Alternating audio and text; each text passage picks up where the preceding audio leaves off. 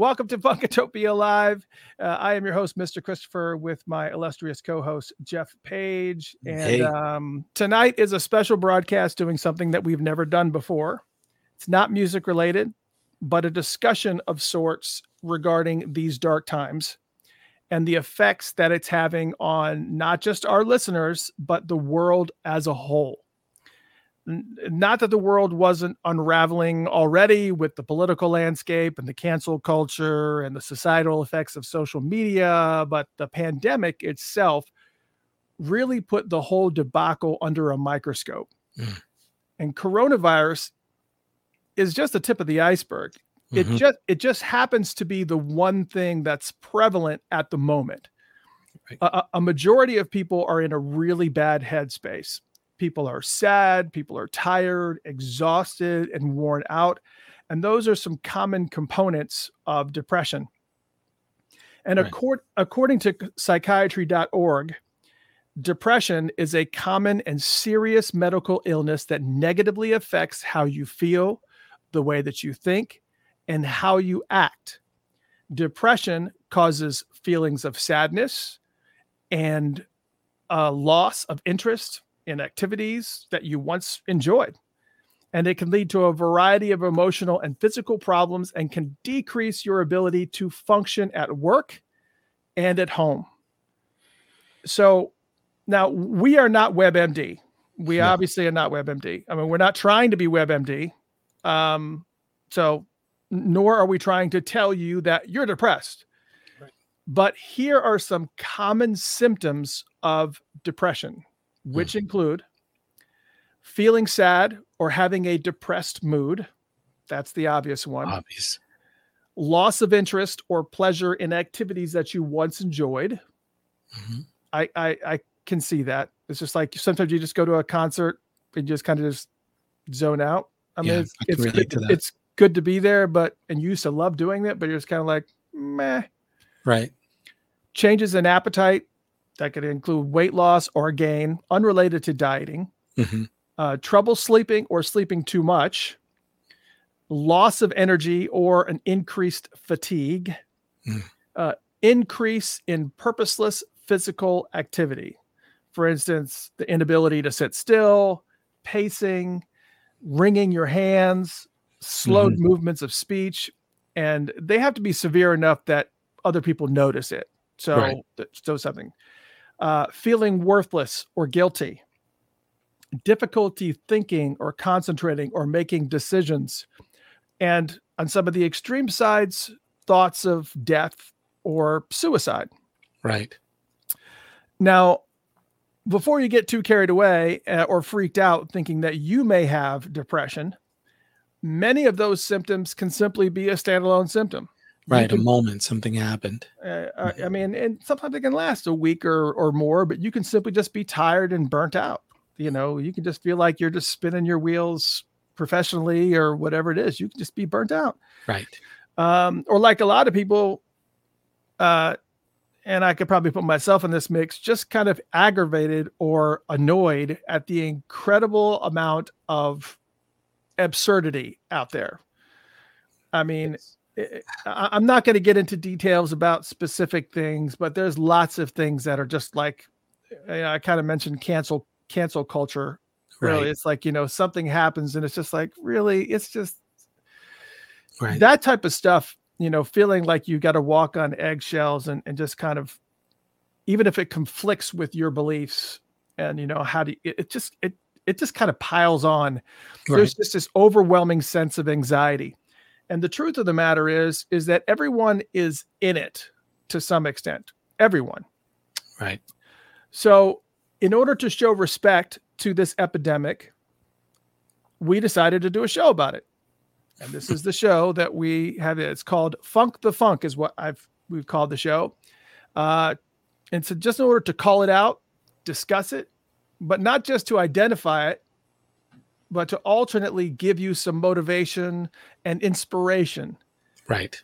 uh, we're not going to if you are depressed this is not this is not healing anything we're not resolving anything that that kind of stuff takes time if you're truly depressed but motivated and inspired to maybe push through or to kind of work yourself out of the mix, you know?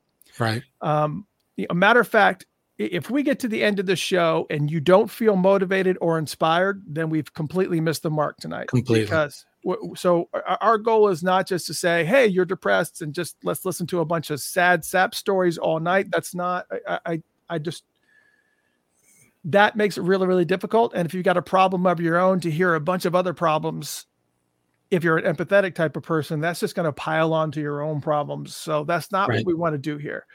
Um, we want to try to. We wanted. I wanted to invite people onto the show that were going to be able to help. I, I, knew that we wouldn't be able to do this show alone, just you and me. It's just not going to happen. It's can't do it. Yeah. So as I mentioned, I put out the call for some individuals to join us tonight that you would actually be motivated and inspired by. Not that you're not motivated and inspired by myself and Jeff, but people that are successful in their careers and at various points have definitely experienced these same types of lows. Absolutely. Um, and they'll share how they overcame some of those challenges and how they stayed focused and and and kept their sights set and how they keep depression from taking over and winning in their lives. Right. And in some cases you might actually find out that some of these guests are still in it Right. They're still in it. And you, you just don't see it. You don't realize it. That's and and and hopefully you know they will hopefully they will they will share those stories with us tonight so during the evening tonight um the guests that have already confirmed to be coming on the show tonight are uh, St. Paul Peterson from the family, obviously currently LP. He's was a project that he does with Eric Leeds. So St. Paul Peterson from the family and LP and Up Lux is, is agreed to mm-hmm. come on tonight. Michael Dean from podcastjuice.net is going to be on tonight. Mm-hmm. Uh, Dwan Elliott of the Blackshires and NPG is going to be on here. You may know him as Dwan Blackshire. He changed his name to Dwan Elliott. It's the whole thing. Yeah. Uh, I always get on him about that. But uh, uh, Garrett Shider from Parliament Funkadelic will be joining us tonight. Tony M from the New Power Generation will be joining us tonight. Morris Hayes from the New Power Generation will be joining us tonight. Yep. And Jellybean Johnson from the Time will be joining us tonight. And also, and also, uh, somebody that you may know as well, uh, Mr. Rob Rhythm will be joining us tonight. He was he, uh, was uh, another co-host on the show, and um, he is going to be coming on tonight to kind of talk a little bit about his uh, his challenges and whatnot that he's been dealing with. So when he comes on the show, we'll be talking to him. So it's also important to note that even though we have some fantastic guests here tonight, we want to make sure that we are kept in check. And to do that, uh, we will have we have two separate professionals that uh, one I'm not sure if she's going to be able to join us or not, but mm-hmm. um, uh, we have Jeff has invited uh, Yoshiko Green mm-hmm. uh, CEO of Green Counseling and Consulting Services. She is a resident licensed mental health professional, LCP, uh, with a master's degree in clinical mental health counseling. And then the other person that I've known for over 30 years of my life, so she also has tons of stories about me that she could share, is Rob Rhythm's significant other. Jen hmm. Slothor. She is a licensed professional counselor as well, also an LPC, uh, through the Arizona Board of Behavioral Health Examiners, uh, nationally certified counselor, NCC, through the National Board of Certified Counselors with a master's degree in community counseling. So we have two different counselors that will be joining us at, at some point here in the evening as well.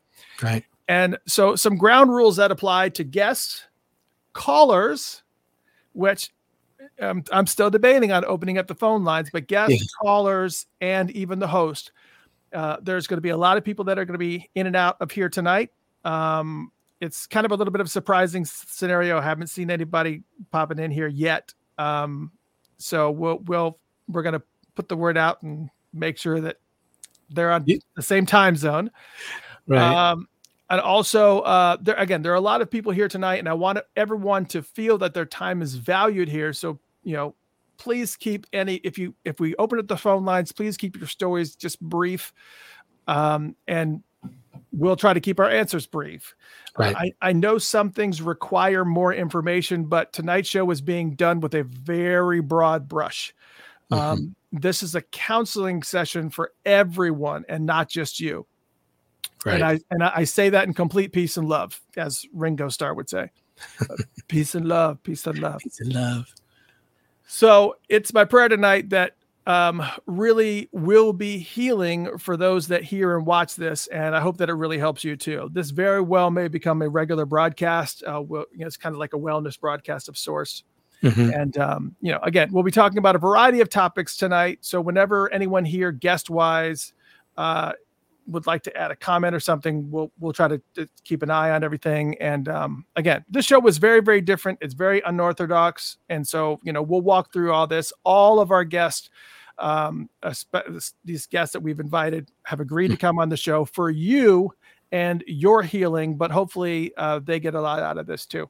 Exactly. And um, so, yeah. So, all that being said, you know, let's let's kind of talk a little bit about. Um, Yeah. Well, yeah. The, the biggest thing about this is um, the sharing that's going to happen is is going to surprise people because everyone is in their bubble. And the way society's built it's built to put people in their own private worlds their own worlds. But once you start opening up you realize that all all of whatever it is specifically that me i myself happen to be going through so many others are too and we just never realize how many other people are going through a maybe to the T almost exactly what we're going through or have experienced it. Um, most of the things we touch upon this evening, um, whether it's happened to, to an individually um, individual person personally, it has happened to someone they know, most likely. I don't think there's any topic that we'll touch on that no one's ever heard of. No. So um, I, I think this is going to be very a very powerful evening, and uh, what we really want and we're looking for is just open, openness, and um, you know rece- receiving. Because once you open your mind and you can receive, that's when whether you're going through something or you know someone is going through something, that's where healing can start, or where you can learn how to approach someone who you suspect or believe is having issues or know they're having issues because the whole point is it may not just be for us it may be for someone else that's not in here tonight so we're going to take this information and hopefully everyone can grow and learn and we can just spread that because that's that's the whole point of this episode uh, this show Yeah. So one of the things that you know we we made sure of, and uh, Streamyard as a whole can only accept ten people at a time on the show. Mhm. And um, so one of the challenges that we had was kind of trying to figure out ways that people, if anybody was willing to stagger out to come in later, that they would be able to come in a little bit later so that we could make sure that we're never in a situation where somebody has to be forcefully dropped off um, or any of that. So I think a lot of people are going to be kind of just trickling in here. So I think, Mhm. you know, want to talk a little bit briefly about some of the topics that we're going to be covering tonight. We're going to be talking about one of the topics is a little bit dark times in general. I mean, Mhm. um, just things that happen and, and really a lot of things that happen with the pandemic in general. When the pandemic hit in, in 2020, it was unlike anything that had ever happened. The Right. sense, the sense of fear and the sense of panic and the sense of mortality and the, it was just, it, it caused really deep rooted fear in a lot of people. And I think it kind of sent a lot of people spiraling out. Um, and so a lot of people that had certain, um, I wish one of the counselors was here right now, so I don't use the wrong word. Uh, I, people had certainly quirks. Uh, I think that's probably the better, lighter way to put it. Really kind of got, r- really got, we got a face full of that real Right. quick. Right. Uh, and that was just, that was really like the people that you thought were a little bit normal, maybe on the edge, but okay. they were, they were still socially, you know, they were still able to kind of, you know, move around and Move and be- around. and, and- be part of the herd without any problems. Mhm. Uh, but then all of a sudden, once this created this whole vibe, it just it, it went south really, really quick. Yeah, Um, absolutely. And um, you know, then we're also going to be talking about uh, another as- facet of this is job loss and financial hardship. So I know that the pandemic also created a lot of situations, and I keep I know I'm blaming a lot of this on the pandemic, but the truth of the matter is is that the pandemic really did blow this up. Right. Um, Right, it I mean, everything was already there, but this the pandemic just really just Well, really threw it hard. It, it's a it's a it's an example of a true snowball effect. Right. It's you know it starts here and then that steam rolls down and then of course that affects this and then we just continue on and then before you know it everything's affected that things that aren't even related you know butterfly effect that kind of thing Yeah, yeah. Uh, A, butterfly flaps its wings, right? It, it starts out as a little woof, and the next thing you know, it just kind of just builds and builds and builds until it's- exactly it exactly so a tsunami. So we're talking about some of the job loss and the financial hardship and some of the, the effects that that has had on people uh, mentally, uh, loss of energy, fatigue, and burnout. Mhm, That's something that we're going to be talking about because that's a big one. That's a huge one. I think Yeah. a lot of people have experienced that. Uh, we're also be talking about loneliness. I know there's a lot of people out there that are single, they're divorced, um, or just simply just don't have a lot of friends or just don't like to do the social thing. But that also has a an ongoing effect as well that pushes that can push a person into depression. Right. Um, we're also going to be talking about grief and death and loss of a loved one. We'll be talking about that as well. Mhm. That's big. Um, because a lot of people, once again, during the pandemic have lost a lot of people. You've lost somebody. right Um, Jelly Bean, who will be on the show later, uh, has experienced a loss. Uh, so I, I um, Yeah. Rob Rhythm has experienced losses. I've experienced losses. A lot of people here have experienced losses. Um, I think I saw somebody in the chat room that mentioned that they had lost their son, and, and they haven't just been they just haven't been the same. They can't they can't get Right. out of that spiral. Uh, so we definitely will be talking about that one, but that's a, that, that's a really that's a heavy one. So we want to make sure that the counselors are on board for that one before we delve into that.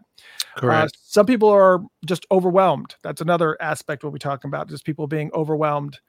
Um, and then, of course, again, the whole purpose of this is to make sure that we motivate and inspire. So I'm going to bring in a couple of guests right now, Mhm. and um, just kind of, you know, and you you obviously know these individuals because you have their albums. you have off, them You have them.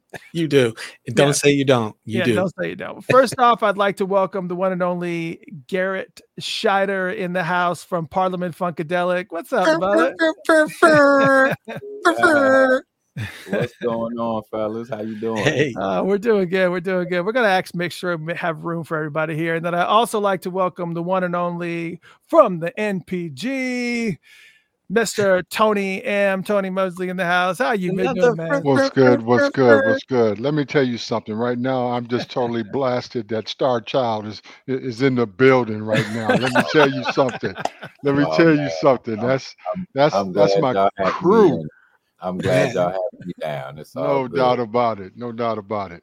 How Me you and P doing, used Tony? to. I'm doing good, partner, man. Me and P used to talk about y'all all the time, and then we had the opportunity to work with George and crew, and uh, you know, during the movies and uh, just the recording sessions y'all did out at Paisley. I would stop in Mhm. and just check y'all, and I was just uh totally enamored and blown away because y'all y'all were my crew growing up. Let me tell you something. Awesome, awesome. Well, you know, they were my crew growing up too. right.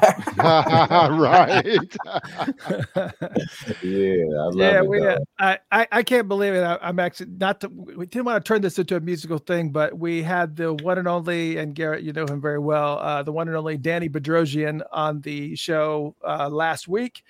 Uh, key, Okay, cool. keyboardist for Parliament Funkadelic, and he has actually wri- written a book uh, from that covers every single song that Parliament has ever done, starting from 1955 all the way to current. Like who was it? Like kind of like Duane Tudahl's book, like who was in the studio, who did what, all that stuff. Yeah. And uh, he, uh, so I'm looking forward to that book coming out. But yeah, it's an honor to have you guys. So No it, we're you know one of the things we're talking about here is uh is grief and i'm very very glad to have the two of you on board And um, as I said, tonight we will be welcoming all types of guests tonight, and these are these are our first two very very honored guests. But you can expect to see St. Paul Peterson from the family will be here, Michael Dean from PodcastJuice.net will be here, uh, Dewan Elliott of the Blackshires will be here. Mm-hmm. Uh, we have Garrett Shider here, we have Tony M, uh, Morris Hayes from the New Power Generation, and Jelly Bean Johnson, all of which will be joining us tonight at some point in time. We're just kind of just spreading things out but when I put out the the word for you guys to join us tonight, what did you um I'll Tony, I'll start with you. What was it that that spoke with you that I mean it is is grief something that you're really kind of dealing with right now as far as or not necessarily grief but as far as like little elements or facets of depression that you know is it you or or friends or loved ones that really felt like you were doing doing this call well, I think the uh, uh, the grief part hit home. Uh, I just recently lost my mother on November 16th. Mm. So uh, trying to trying to deal, you know, with that portion of it. So that kind of hit home, and just also the uh, the depression state. Uh, uh, not only with the grief, but the depression. Like as you had mentioned earlier, COVID hit everybody hard, man. You know what I'm saying? We were as the NPG, I can speak, we're on a roll uh, we were torn and we were staying busy. I mean, we creatively, we were uh, just getting into that niche, you know, working on the new material, and then bam, that hit. And then you find yourself trying to do a reset and uh, and get back into uh, that same space. So that's been a challenge. So I, I think uh, the discussion topics hit home uh, with me in general. So I thought I would pop in for a minute. Yeah, and, and one of the things that was really big on that side of the world, obviously, uh, that side of the depression world was the was the loss of a loved one. And uh, i know that a lot of people have experienced that and it's been really really tough. Um, i know we're going to talk about that a little bit more in detail when when mm-hmm. jelly bean comes on too because jelly bean suffered a loss. Uh, mm-hmm. our, my co-host jeff page also suffered a loss as well. Um, he'll go into detail about that. My cousin passed away uh, just a couple of weeks ago from covid. Yeah. so it's just been it's just been so much. It's been so so yeah. difficult to deal with. So um, one of the things I want to do, I want to make sure of is let's we got two more guests in the in the mix. The first one uh, person I want to bring in um, is uh, Yoshiko. I keep on wanting to say Yoshiko. Thank you for for correcting me, Yosh, Yoshiko, who uh, who is going to be our licensed therapist on on point. Uh, Yoshiko, how are you doing? Hey, Yoshiko.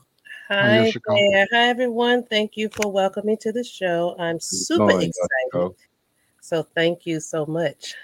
Absolutely. Yes. I'm I'm gonna have to rem- I'm gonna have to remove our, our logo off of here because uh it's yeah, we're blocking people out. Yeah, it's blocking you out. that may be okay. Maybe I, I mean maybe, it's just me. yeah, maybe I'll maybe I'll block myself out. Maybe that's what I'll do.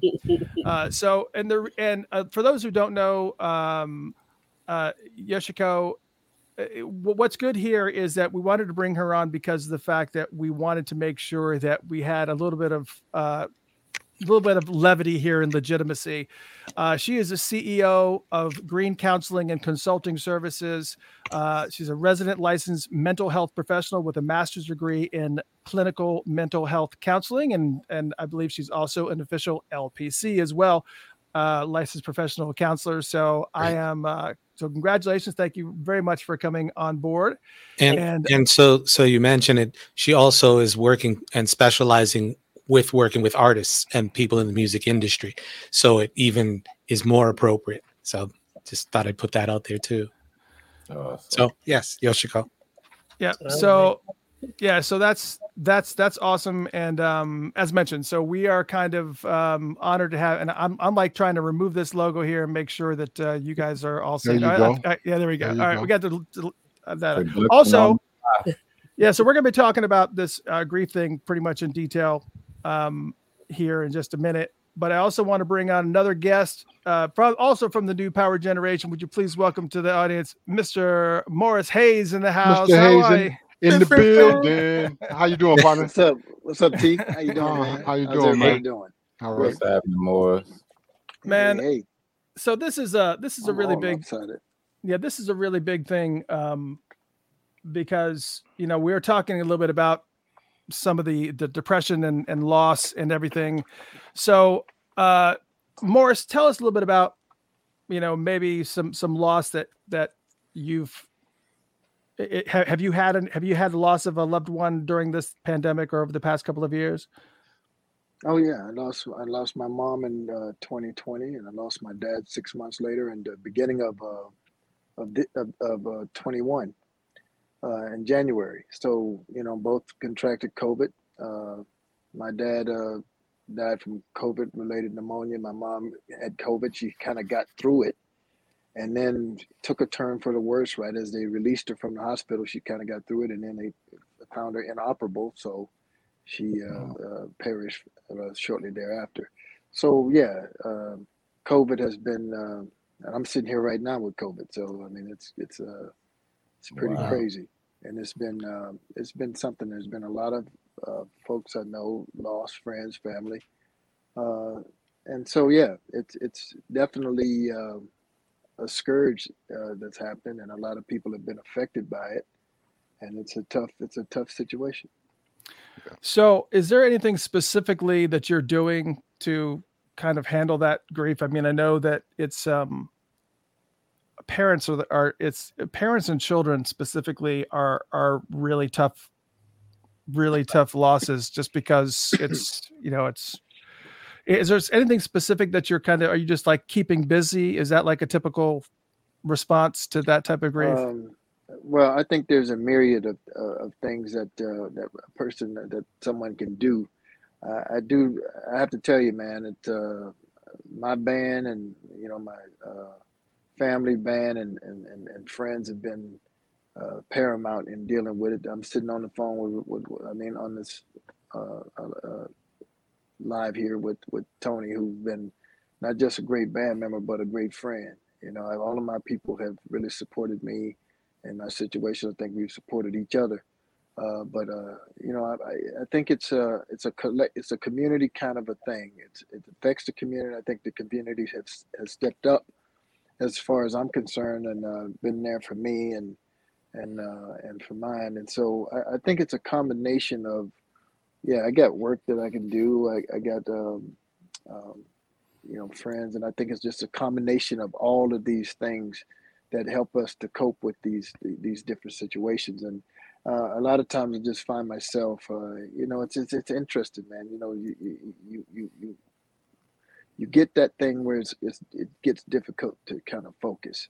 And I think uh, you know it's it's really cool when you have you know your infrastructure around and, and that can just kind of help get you back centered and back on point in terms of just you know just trying to pull everything back together man because in the scope of things when you especially when you see how how crazy uh, d- divisive covid has you know mm. how political and and how some of these things that that really should not have happened or should not be it's like we're talking about a disease and it, it has no respective persons about who your what your politics are and and uh, you know yep. what side of this issue you're on. It don't care nothing about none of that shit. It's just like it's about if you get it, it's gonna do what it do.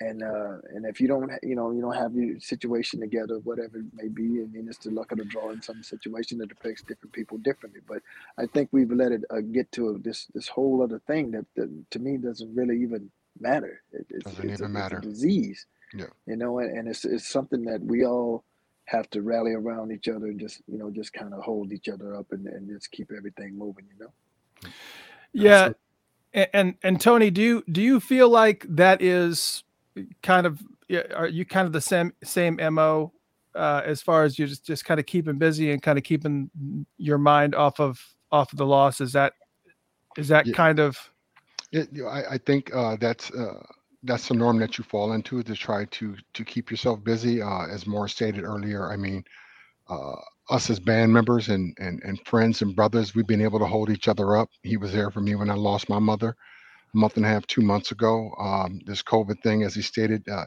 had, it's no rhyme or reason, right? My mother didn't pass from COVID, but the COVID situation affected uh, how I was able to even able to see her in her last moments, right? So for me, it wasn't the fact that it was it was part of the fact that I wasn't even I, I couldn't get there in time, right? So, hmm. um, me not being able to actually see her or hold her hand, uh, just let her know I was there. That was that was part of uh, uh of the part that really you know really got me. Um, so um, and also my my family structure, my wife, uh, my kids, my in-laws, everybody was there, you know, and uh, have helped me along the way. So without having that strong family unit uh, or that structure around you, uh, I can see where you can go into this black hole and um, yeah, and, and, and be hard to come out of. You know, uh, I luckily also you know have a day job, so uh, that's that support there. They were giving me the opportunity to to take the time that I needed to be with family and handle handle affairs. So, you know, just being able to have that breathing room to to deal with it when you're ready to deal with it and not everybody coming at you at once, you know, and and and, and people the thoughts and prayers, you know, you you you appreciate and you love. Uh, but I again, I appreciated uh, fans, friends, and everybody giving me uh, the room to breathe and process before I was really able to talk about it or, or was ready to talk about it because we all process this differently. Yeah, I think um, I, I definitely think this is it's it's a really common thread. Uh, I've got another guest in the in the hole too. Let me go ahead and bring him in. Uh, the one and only, a very very good friend of mine, Mr. Michael Dean from podcastjuice.net. How you doing, Michael? Michael Dean. Hey, man, I'm, I'm, good. MD, MD, What's up, family? What's How up? you guys doing? All right. How you doing, Mike? Yeah. So um, I wanted to make sure that we um, we kind of talk about this before we kind of get off this topic. And we're not going to get off this topic anytime soon, but uh, Yoshiko, I wanted to kind of ask this question to you because you know you heard both Morris, uh, Mr. Hayes, and Tony kind of explain the same thing. That really, that the way they kind of handled their grief was really ultimately keeping busy. Now, you are a licensed mental health professional, so I think this, this is important. Why we kind of had you in the mix. Is this is this a normal human it's a normal human thing. It's not like a fight or flight type of thing. It's just like this is kind of just what we naturally do. And do you think that's the best way to resolve that that feeling of depression and grief? Um, and and the second part to this question is, do you feel like there is something specific that people who don't have that support system should do in order to kind of overcome that grief? Mm. So, one thing about grief is that we know that everyone grieves differently. So, you want to allow the individual to grieve the way that feels natural to them. Um, the point where I would say that where a professional may become beneficial is that when you're finding that all of your coping skills, so if your coping skill is throwing yourself into work, your coping skill is, you know, um, surrounding yourself, you know, more with family, doing whatever that you have to do to kind of take your mind and take it day by day. Because with grief, it really is, I don't even want to say day by day by day, it's really an hour by hour situation and and you're just kind of going through the motion every single day while you're watching the entire world just operate you know um mm-hmm and you know with with trying to get through that some people have been successful um, with the day by day and you know with loss i don't know if you ever really deal with loss but you just tend to i guess you learn to live with the the loss of a loved one and but some people really have a very difficult time and that's when i would suggest when you don't have that support from family members, when you don't have support from friends, it, it's time for um, for therapy. When you're finding that everything that you're doing is really not helping, um, you're sleeping more, you're not eating, and we're talking about you know after a couple of months you're kind of given a little bit of a grace period because everybody grieves differently like i said earlier but when we're talking about you're going months of no sleep months you're sleeping too much, months where you're no longer engaging in the things that bring you the tad bit of happiness. And when you start isolating yourself more, that's when it's time to go and see a professional to really help you go through those stages of grief. So so you're saying that basically with what what what Tony and and Morris are doing in in regards to their losses that they've had, um, that that probably is the best approach for most people. Yes. In the beginning. Mm-hmm. Okay. Yeah. Uh, we have another guest in the house. All these fantastic guests. We have another guest in the house, and you guys may know this gentleman. It's Rob Rhythm and uh, his wife Jen. Hey guys. Rob hey, is Rob. back. Hey, Rob. Uh, and, and At least two, briefly. Yes. Uh, these two individuals have known me longer than anybody. And so they've got secrets, and we're, we're not allowed to share those secrets. what? That's the only reason I came in. well, Rob Rhythm, we used to be a co-host here on uh, Live. So, uh, but I know he wanted to come in since we're kind of talking about depression. But he's also has his lovely wife Jen with him as well, and Jen is a licensed professional counselor, at LPC, through the Arizona Board of Behavioral Health Examiners, also NCC, a nationally certified counselor through the National Board of Certified Counselors with a master's degree in community counseling. So we have not one, but two licensed professionals on here who are going to be uh, helping us kind of talk through all this stuff and make sure we're getting legitimate information. Now, Jen, you kind of heard. How you doing, Jen? I haven't seen you in a while. Good. Uh, you heard what uh, Yoshiko said. Uh, do you feel like that that pretty much aligns with the way that you kind of feel as well? That it's best to kind of keep busy in those scenarios and definitely uh, lean on a support group of friends and family, um, just just to kind of help you get through it. But if you are in a scenario where you feel like it's really overwhelming you and it affecting your daily life, that probably a professional is the the best way to go. Um, I definitely agree that everybody grieves differently um, because everyone's loss is unique. So, you know, uh, Rob and I have sustained a significant loss in our family in the last couple of months, but his loss is different than mine because we had a different relationship with that individual. And so you can have a single person um, that that dies and you know their their child or their parent or their spouse experiences that loss differently depending on the nature of that relationship. So yeah grief is very unique to the individual. It's also unique to um, the experience that you have yourself just kind of in general about what support systems are helpful to you. For some people um, music is really helpful as not just an escape but also a solace um, for other people, it's spending a lot of time with their animals because that that is a real comfort to a lot of people. Um, for some people, certainly they like to throw themselves in uh, to work.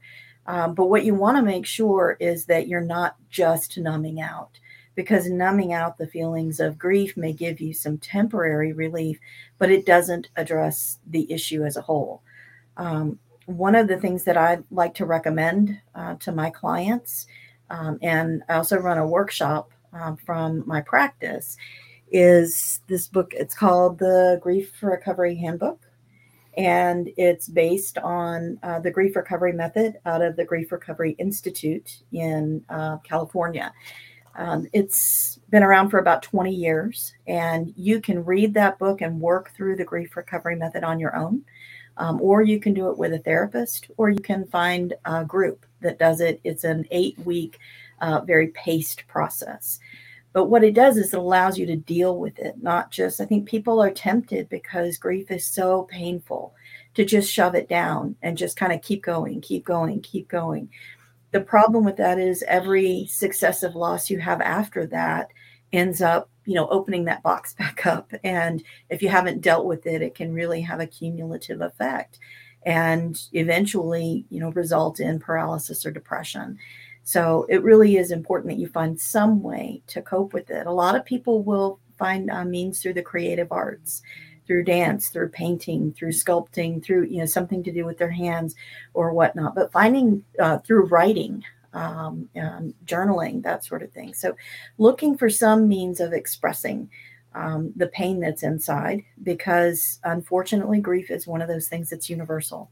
Um, we will all sustain significant losses in our lives and um, it, we don't really do a great job in our culture about educating people uh, about how to deal with it Yeah, and and yeah. that was that was definitely one of the one of the reasons why I, I kind of wanted to do this show is because I knew that everybody was going through a little bit. I, I mean, we would have regular show and we would be all happy and laughing, and and I would like watch the chat area and people are talking about loss and sickness and uh, just really devastating things that are happening. And so I, I know that that's happening to a lot of different people, and I wanted to make sure that that the common people that are, are here, like like myself, and uh, that we all have, that we all can see that it's not just us. Mm-hmm. It's amazing people like Tony and Garrett and and and Mr. Hayes and Jeff and Michael.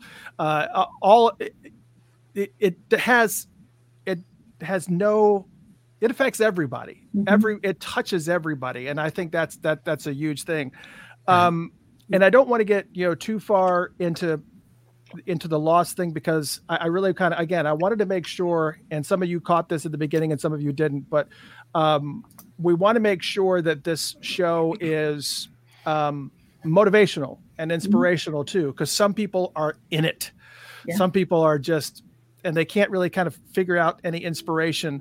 So I'm going to kind of ask um, ask some fine some fine folks here um, I'll start with uh, I'll start with Michael. Michael, uh, you're like, oh no, I don't know. oh no, Michael. Oh man, I gotta be first. It's all good. Yay. What would you say now? I, I don't know, you know, where you are. We haven't really talked about your story at all, but you know, obviously, uh, big everybody's a lot, a lot of people are a fan of your work. Um, what would you say to serve as a you know, motivation or inspiration to somebody who's kind of dealing with some of this stuff, dealing with with grief or um, you know, if a one-on-one you saw you experienced saw a friend that was mm-hmm. experiencing mm-hmm. something that was really really tough and traumatic, what would you say to help? well, I'll say this. Uh, I'd be excuse me, I'd be saying it to myself as well, right? Um, because I'm I'm in the same place as everybody else uh, we all do have our things. And let me just first to say, man, so much respect and love to uh, Tony and, and, Morris Hayes. I, I can't even imagine that sort of, you know, losing your your mother. That's just like uh, I'm 52 and I still have to go to my mom today and cry and try to explain like I need help. So uh, these, you know, these brothers, I my heart goes out to you. Uh, but to answer your question, I would say, you know, just rest, man. Sometimes you just have to rest and stop. It's okay to stop. Like for me, that's a big thing. I don't want to stop. I want to keep working and doing all this stuff, but I have to realize I have to pump my brakes. It's okay to stop. I'm, you know, all these expectations we may have from our kids or our job or our spouse or whatever. Sometimes we just got to take care of the expectations we have for ourselves. And it's okay to just slow down because there's a lot of stuff going on uh, and everyone's not going to have the answers. Shit, I don't have the answers, uh, but I know that I can sit down with you, and we can. I can just listen to you, or we don't have to say nothing. We could just cry, but we could just stop. Like we, we don't have to solve that problem right now, but we could take a break. You know what I mean? So that's yeah. something I would say. I mean, well, that's that's a fantastic answer. Uh, Morris, what would you what would you i mean i know you're already going through it but i know that when when tony experienced his loss you know what were some of the things that you said to kind of inspire him and, and to kind of motivate him um, just to kind of help him pull through? Or what would you say to somebody? There, there may be lots of people here. There's lots of people that are online right now listening. What exactly is a good word of advice for some folks? I, I think the biggest thing is is for for for at least for me is to just let people know that what hey whatever i can do i will do. And and if you need me man just pick up the phone. I'm on the first thing smoking. I'm doing this. I know how it is when it comes to my family and people that i love and i care about. I will move heaven and earth to do whatever i can for people. If, even if they got covid if they got whatever i just that's how i get down. I'm just like i come from a nurturing family you know. My aunts and, and everything when i was growing up man it's like they took care of the, you know my grandfolks and um, you know I, I, my aunt Susie just lived her whole life to take care of my grandfolks. Man, I mean she mm forfeited her own life to to see after them and make sure every day that they was looked after. That's how she down. And so what I take away from it is that sometimes we need each other and we have to do what we can to support one another. So what I can do for Tony is just say, I know how that feels, brother. I have empathy for the sympathy and empathy for the situation, and and whatever I can do is tell you that you, hey, just keep your head up, keep it moving, because you know that's what our parents would want us to do anyway. They want us to keep keep thriving and keep living. You know, if if everything goes really as as as as as we as it should. You know, uh, no parent wants to lose a child. So so by all things natural, they should go before we do. We know it's inevitable and it's going to happen at some point. You know, I didn't know that COVID would be the culprit and all of that. You know, you know, you can't foresee the future and you don't know that kind of a situation. But at least what you know is is the chances are if you live long enough, you're going to see. Like I'm almost sixty, yo. I mean, it's like my folks, family, you know, they marching on in, man. So mm. that's just the natural progression of things. But I think that uh, you know you become aware that that's the reality of the situation, and then so what do you do? So then you you you just make yourself you avail yourself to just make sure that everybody in your circle that you do what you can do to hold them up and to support them. And I think that's at the end of the day, it all comes down to support and and then knowing that they can, you know, that you got the back, you know what I mean? And and I think when they feel that kind of a thing and, and they know that there's a, some level of comfort and knowing that I'm not out here walking by myself and I got somebody that's looking out and um, and and somebody that's in my corner. And I think that's a big part of of the human experience in terms of just knowing that there's somebody else that's dealing with something that you've dealt with they can speak on it because they they've gone through that situation and they know what they're talking about. And I think it just comes down to the support piece of it. Yeah, that's that's fantastic advice. Actually, we actually have another guest in the house. The one and only uh Dewan Elliott is in the house. Oh man, look at that beard, man! What's going on, brother? How long has it been hey, since up? I've seen you that you got a beard now? Yeah, oh, man, getting man. Getting old. he didn't have that beard last time I saw him. No, no, no. He getting, he, he, getting, he getting regal. That's what he, he just a distinguished gentleman. We, we, showing his wisdom. He's showing his wisdom. Oh, he came in all shaman on us. All right. Okay. Man, hilarious. How you guys doing? We're doing good. hey, all, everybody's looking good. Everybody's looking good. That's good. Glad to, glad to see you guys, man. Absolutely. Uh, well, Dewan, I kind of got you up. Um, and I'm going to mm-hmm. Garrett. Garrett, I'm going to you next because Garrett's like Mr. Happy, like all the time. Well, I, we have to like just, I don't know. He's just amazing. So we got to get some positivity out of Garrett here. Uh, I might have to have some opposite perspective for you on this topic. I don't know. Oh, okay. okay. I do what I can. Um, Dewan, you know, uh, I don't know, you know, what was it that's because I reached out to you, we talk off and on, but what was mm-hmm. it that kind of really spoke to you that you kind of felt that you you compelled that to come on the show and really kind of you know share some share some insight? Is there something about you know just the topic of depression that has affected you recently, um, or in your family? Loss of a loved one or anything along those lines? Yeah, I think it's just very important. And my grandmother used to instill this in us all the time, just to keep God first. Mm. You know, keep yeah. God first, and, and yes, and, um, understand that you know it's just a way of life. You know, we we come in, we leave. You know, and I understand it's just the cycle of life. And once we get it, you know, at the end of the day, I'm a, I'm a fan of the big picture, and I know that you know because I've lost two cousins within the past eight months, mm-hmm. like close cousins. So, yeah, I get it. Morris, my condolences, brother. Thank Tony, you. my condolences, brother. Um, you guys are in my prayers. But yeah, it's just about keeping God first and um, staying focused. And at the end of the day, we can get through this if we just keep God first. It's just that simple. Yeah, mm. I, I, I would agree. That's um, that's really the core the, the core of it for sure. Uh. Dewan, you always have, I mean, sorry, uh, Garrett, you've always been like one of the happiest dudes I've ever met in my life, but you obviously have, uh, you obviously have something going on in the background that you, that you kind of keep inside pretty well. So what was it that really kind of spoke to you about coming on the show? Um, so specifically, it was a few topics that uh, you guys have touched on in all of this conversation that I, I kind of have some real perspective on.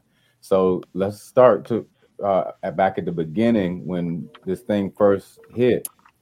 You know, I had a lot of uh, lot of momentum going on, and uh, you know, a lot of things happening, shows, and you know, the, the world was my oyster, and then all of a sudden, everything just kind of stopped, right?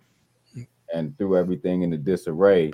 So I did like uh, probably most of you guys did, and um, well, all I did was uh, I just kind of really went head first into my work. I found a new platform. I started podcasting, and I found a lot of ways to kind of still keep myself seen and still uh, able to entertain folks, even though we couldn't be around folks, right? And I got into it, and and I mean, I dove head first into it, and that's what I did uh, through most of 2020 till I got to the end. And uh, about the end of 2020, going into 2021, all of a sudden, I kind of got to a point where it was too much for me. Um, I didn't want to be in the studio. I couldn't. I didn't have any motivation to create any music anymore. Um, my support system is a little weird because uh, truth of the matter is uh, most of the folks that were nearest and dearest to me in my life are already gone. Uh, I have no more grandparents left. Um, you know, I, I, I I don't really have a lot of close friends that I kick it with regularly, um, and and and that's kind of where it is. Everything is kind of uh, you know an array as far as that goes. Um, as far as musically, I have a lot of associates, but mm. nobody that I'm really like close with that I would really call to, you know, to to to to run down my feelings to. You know what I mm. mean? So I kind of got mm-hmm. to a point where I started feeling like really kind of isolated and really kind of um I guess for lack of better term, started realizing that I was starting to get really depressed. Um, mm-hmm. mm-hmm. 2021 came, uh, and then I lost my nephew. My nephew died suddenly in a car accident last May, which was kind of hard. Um, I've recently just had a, a grandson.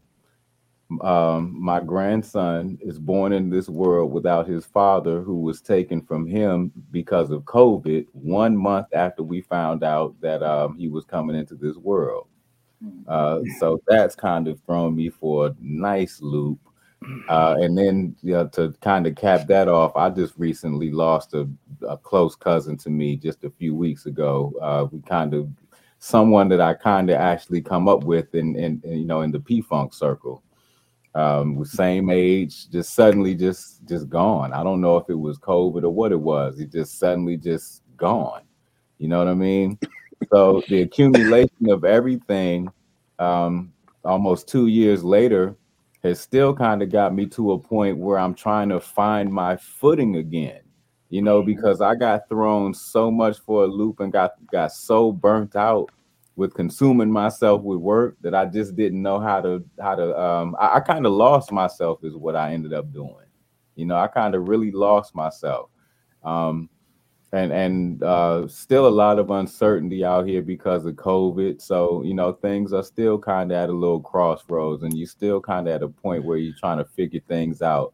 And to what you were saying, Mr. Chris, uh typically I stay positive and I stay upbeat because um, I've, I've, I've, I've persevered a lot of adversity in my life, and in that perseverance, the one common denominator was the well, well the one common uh, thing was no matter how bad things got or how weird things got, they always balanced out. You know what I mean? They always found a way of working themselves out, and I always took solace in that. Uh, but just recently, you know, things are things just don't really feel that way anymore for me. You know what I mean? So uh, to culminate that entire rant, uh, I'm kind of still at a point where I'm trying to find myself. You know, what I mean, trying to pull myself up out of whatever doldrums that I found myself in. And I thought I had, you know, I thought I had had uh, kind of um, made myself immune to any of this when I discovered podcasting and you know got into recording another album and you know I thought I was good and you know I thought it was gonna be fine, but yeah, almost two and a half years later, man, I'm I'm I'm really not. You know, I'm really not doing well. I still smile because that's just me. You know what I mean? And I'm not the kind of person who um I, I try not to uh I try not to harp on the bad. You know what I mean? I try not to bring bad energy anywhere. So I will rarely come into a situation talking about, you know, the, the things bad that are going on with me or negative things. You know, I try to keep things upbeat because I feel like everyone thrives in that kind of an environment, man. I feel like everyone thrives when, you know, they're feeling encouraged, you know, when they're feeling comfortable, you know, that kind of thing. So and I've always been that kind of guy. I can always consider myself a morale guy. Um, but yeah, it's even hard for me right now. You know what I mean? And I've even uh, I've even been considering therapy lately. Well, yeah, you, absolutely. I, I think that's a fantastic idea because you know, just like both Jen and and Yoshiko have said, that it is, uh, yeah, it, it very much is a a scenario where if you kind of get to a point where you feel like you're spinning your wheels and you're not making progress, even when you're kind of throwing a bunch of stuff at it, it comes a time where you have to have that second ear. You have to have somebody that's going to come in and actually you know walk you through it. And a licensed professional like like jen uh, uh, jen's website is thunderbirdoasis.com i know that she uh, has she does uh, counseling as well. Uh, yoshiko do you have a um, you have a, a, website as well? Yeah i think we just lost yoshiko. Okay um, i'll pull her back on here She's real quick. having internet issues she said. Okay uh, i see her. Uh, and, Yosh- and yoshiko? yes yep, you can, you yes I can hear you. Uh, do you. Do you have a website as well? I do not have a website. Um, funny story. I have been in the mental health field for 20 years, and right around 40, I decided to go back and get my master's and um, actually received my letter from the Board of Counseling today that I am an approved Congratulations. Congratulations. counselor. So I can now officially uh, build my website and represent myself as a licensed professional counselor. But I am on Psychology Today if anybody is, um, you know, looking for me. Yeah, absolutely. But I'm right. just kind of building that that part up and starting to get licensed in other states is what my my plan is. Uh, and, and we just yeah. go ahead. I'm sorry. I'm sorry. Just a word on that real quick, man, uh, because you know um, you know, I can't obviously can't speak for everybody, but I know in in, in, in the world of black folks, man, I, I, know coming up, especially here in the South, I mean, it wasn't a lot of emphasis put mm-hmm. on therapy. You know, mm-hmm. I'm saying therapy, and I have to tell you, man, when my uh, you know my dad took ill last year, I started seeing a therapist for the first time. Really, you know, I, I remember before I got married, uh, we went to see you know like a marriage counselor and stuff like that uh, before you get married and stuff. But you know, I, have had a lot of crazy stuff happen over the years. Lost, I lost my brother when he was eight in a car wreck that we were all in, and and a lot of stuff happened, man. And, and it's just like uh, sometimes expectation is the expectation is just like, hey, buck up, you know, keep it moving. You got to do your thing and everything mm-hmm. like this, and then you you know, you be tough, you know, all of this stuff. I'm gonna tell you, man. Um, I uh, I was seeing my doctor and, and, and I just asked him, I said, Do you, if he knew somebody? And he says, Man, he says, There's somebody in this building. He walked me down to the lady and um and I talked to her and um just took a just took a meeting. I'm gonna tell you something. Let me see if Excuse it works me. better up here. Uh, and uh, it was it was incredible, man, because I felt felt like after just talking to this person, because you know the whole thing with therapy is like if you if you find somebody you can really you know, just share that stuff with. It really like it was crazy, man. I just felt like weight came off of me. You know what I'm mm-hmm. saying? Because there's a lot of things that that systemically you don't know why you do what you do and everything like that, man. And it's just like sometimes you just need some help uh, uh, uh unpacking all of the trauma and all of the stuff that's happened. And and it's not enough to just say buck up to somebody and yeah, you you know tough it out and all of this kind of stuff. It's cool to talk to a professional and somebody that knows something about these types of things. And it's it's nothing to be embarrassed about or humiliated about or anything like that. I think there's a stigma sometimes put on, uh, you know, therapy, especially in the in, the, in black folks circles. And I just think Yeah. it's unfortunate because I think a lot of these folks do a lot of great service to people who are dealing with things that that, that you may not quite understand and you don't have a, a handle on. And I think, you know, uh, I'm absolutely 100 with Juan. I think, uh, you know, your, your personal faith goes a long way to to shore things up. But I think it's a combination of all of these things that help us to kind of get on the other side of whatever issue that we're having. And I and I and I just want people to not get get into that thing where it's like this stigma and uh and, and that we have this thing about ah yeah now you're gonna be cool and this that that and then take the professional help if you can get it if you have insurance if you have anything like this by all means do that and and and, and get yourself straight and get yourself in a place where you're healthy and physically and mentally And I think I'll also, as you as you were stating, Mo, uh, a good thing. Um, a lot of times, talking to the professional uh, is it it allows you to open up even more than you would uh, than talking to friends, right? Because you have this. Uh, am I embarrassed to really open up and say what I'm really feeling or dealing with? Right. So, just having that ear, you know, uh, uh, really helps a lot.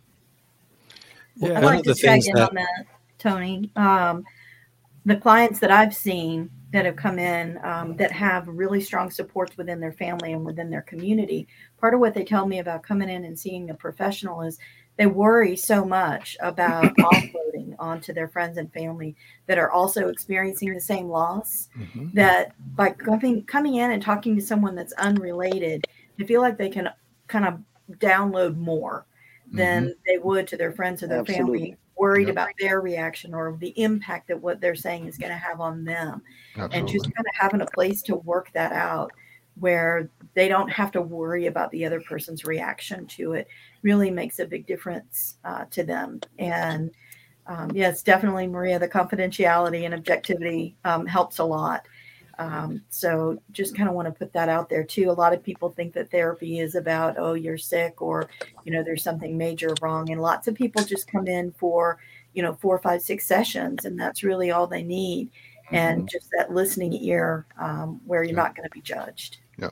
You know, Yeah. one of the one of the things I've I've noticed or or uh, understood is because even myself, um, last year I lost my daughter, and um, she passed away, and it, it actually it wasn't directly COVID, but because of her condition, she ended up with severe brain damage.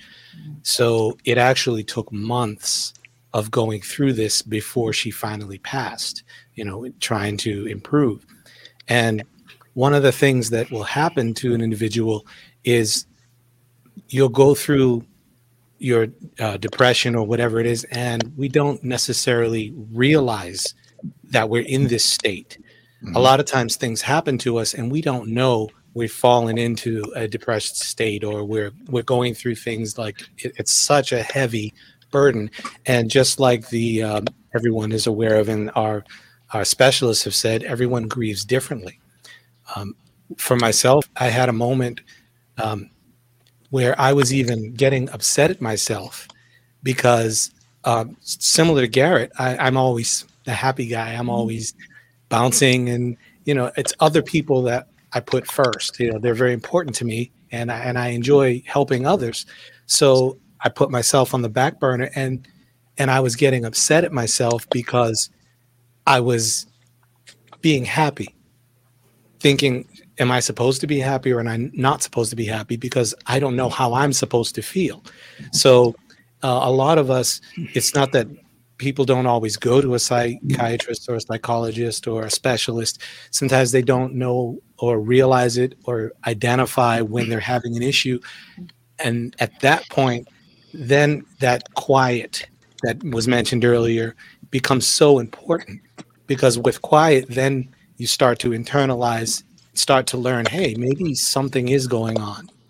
And maybe it's time to have that conversation. And i and i totally agree. It it makes a big difference to have a strong support system and a lot of us a lot of people don't even realize the amount of support that they have around them because they're we're again like i was saying earlier we're in our bubbles the the world is geared to individualize and separate everyone. So we just think it's it's me, it's just me, and it's really not. So yeah, I just want to put that out there as well. And and that's Yeah, a you're right, that's the I thing mean, too that- about.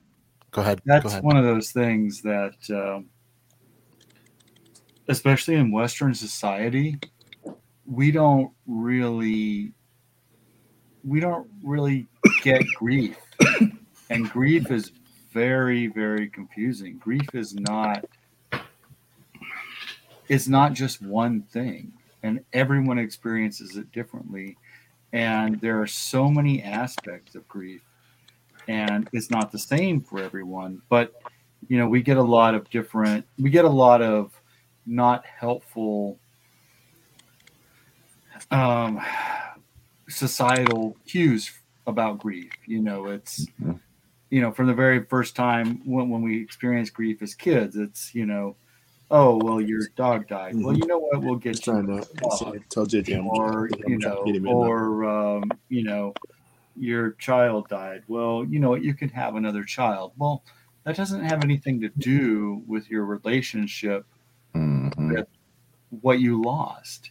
Um, and I was some, saying something to, to to Chris earlier this week. Um, you know, it, it- there's this saying, you know, don't cry over spilled milk. And this is kind of a silly way to say it, but you know, yeah, that is something we say. But the bottom line is, what is your relationship to that milk? if you had a really, really strong relationship to the idea that you were going to have that glass of milk that was, I don't know, maybe it was organic and you had been trying to cook those cookies forever and you just finally mm-hmm. had that perfect glass of milk and you lost it, then that's different. You know, that's not mm-hmm. just a regular glass of milk. So it's really, what is it personally to you? How does it make you feel? Yeah, and I think I think that's a real I I think that's a really good point. I mean, as far as because it, grief is just is also magnified in many many different ways. Uh, we have a, a, a another guest that um, has been sitting here for a while. You guys may have seen him in the list, but uh, ladies and gentlemen, would you please welcome Jelly Bean to the house? What's up, man? Jelly Bean. Hey! Welcome, welcome. What's That's up, a bad Jim? man right there. That's Bean, a bad what's man. up? How you doing? So, uh, happy, happy New Year, everybody. Crowd roars. Yeah, New Year, bro.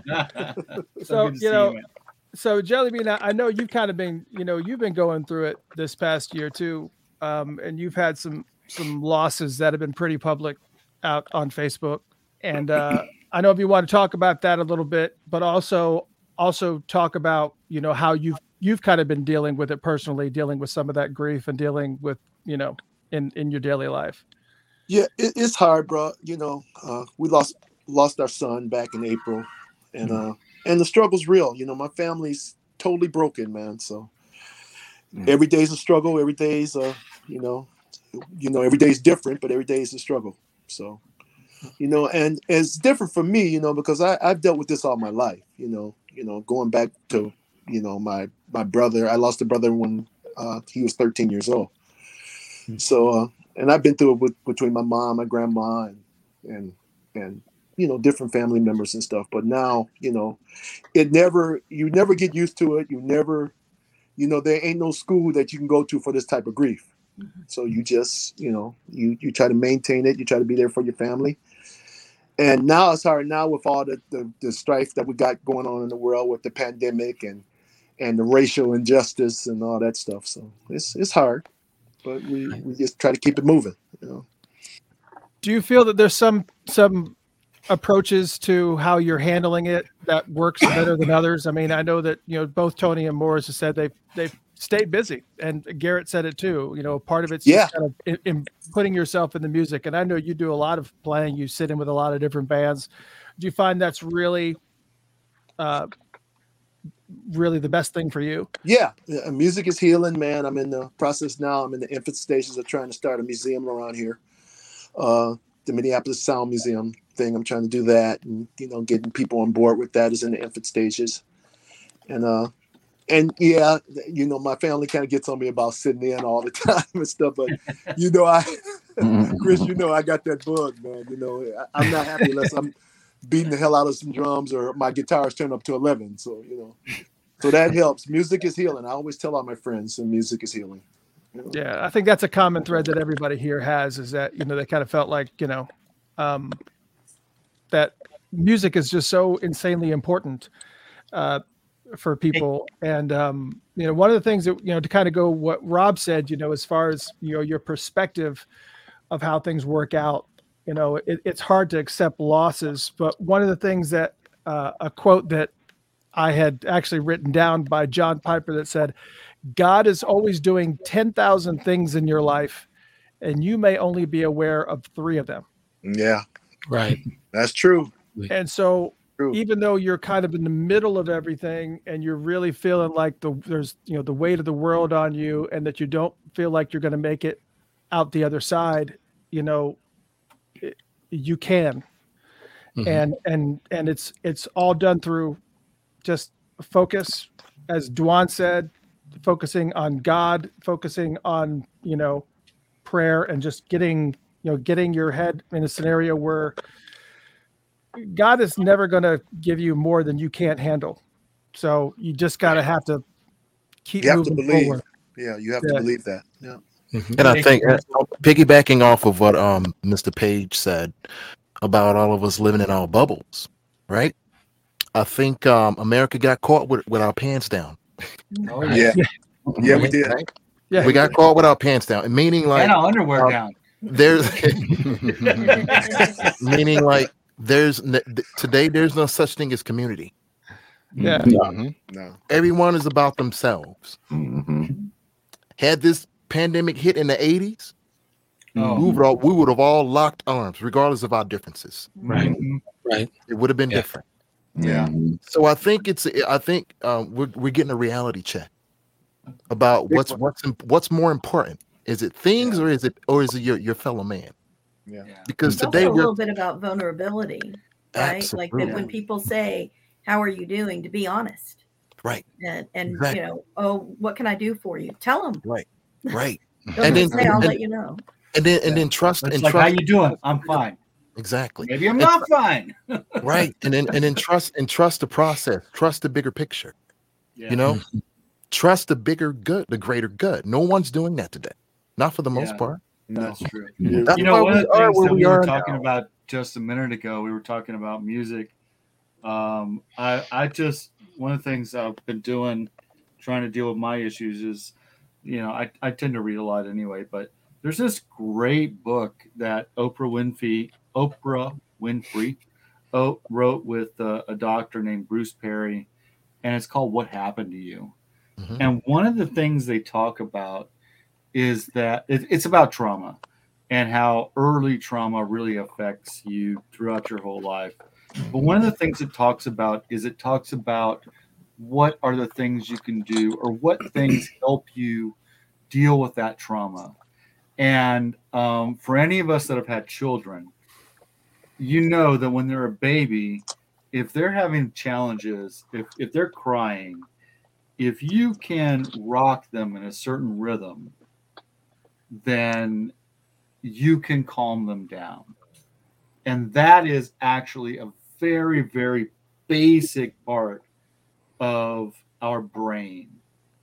And music and rhythm actually do help us, regardless of whether we're children or adults. It gets to the very, very basic part of that, what they call lizard brain, where it soothes you and it gets you to calm down. And that's one of the things about music um, that really, really affects us all. That rhythm, and it's and it's scientifically proven that this helps people. And mm-hmm. so, you know, using music therapy, using just rhythmic activities, dance or you know, playing an instrument or whatever. Drumming circles. Drumming, yes, it really, really is a very effective way to just get you back to that basic of being a human being. Mm-hmm. And that's the, that's that's interesting that you said that because um, um, music today doesn't bring us together. It You're right. It doesn't. Right. There's yeah. no Beat the. There's there's there's no harmonic content to it. There's no soul in it. There's no there's no color. right. Right. One one of my one of my I- I'm still inspired by this guy today, and I'm looking right at him today with these big frame black glasses on, sitting at the top of the screen. right. This guy, man, like being being in his being in his studio, uh, off of Third and Lake, and you wake up in the morning and his cat is sitting in there, man, with these long ass fingers, just just layering, layering, layering, and just layering. Co- Dude, me and Kip just had this conversation that producers don't even create like that anymore. Right. That's ancient. How There's he creates is ancient. It's it's like it's a dying art. it's going away. So what does that No say about and, and, and, and music is huge. It plays so much within the community. So if that's the case, that's one of the main driving forces to why there is no community today. Because you don't have real art on the mainstream. Yeah, Something absolutely. happened. And Yeah. to add, oh, go ahead. Once, No, go once ahead, again, Jeff. we got once again we got caught with our pants down. It's not just music either. You know, that's um that's artistically all the way around the board. Is what I'm Mhm. talking about. Like the, the world, the whole world is lacking soul right now. Facts. The days that we keep talking about were good. The 80s, the 70s, and even the 90s. We still had soul. Everybody still had soul. There was a little soul in the music. There was still a little soul in the community. You know, there was still Right. a little Yeah. soul in the art. You know, there's no soul in it anymore. You know, the, the, the funny thing is too, uh, you know, it, it, it's it's it's very interesting because as a society, you know, it, it's we are living in the most narcissistic times in human history. When we Mhm. talk about uh, everything, uh, you know, it's about the selfie, it's about Oh, me, it's Mhm. about, and the other part of it is the sheer and utter greed that exists in, Mhm. in the world. And I think it's just lunacy that when we look at the situation with the with the world, I mean, I'm not you know, trying not to de- de- deviate from the topic that we're on here, but I think it's important that people re- really understand the gravity of the situation that we find ourselves uh, with the environment, with with the mental health. You know, Mhm. all of these things are connected. You know, as we as I watch, you know, the the the, the earth. Uh, you know, not the I can't really say that the earth is deteriorating. What happens is we as stewards of the planet are allowing it to, to, to go in a direction that's counter to our well-being. Uh, the, the earth has gone through a lot of different things over the, the over the millions of years that it's been here. So what will happen is we'll create a condition that's not really great for us. And the world will just get rid of us. We're the only species really on the planet that if you kill us off, the planet will actually do better. Everything else, if you kill the bees, we got one year to live. If the bees, one year. That's true.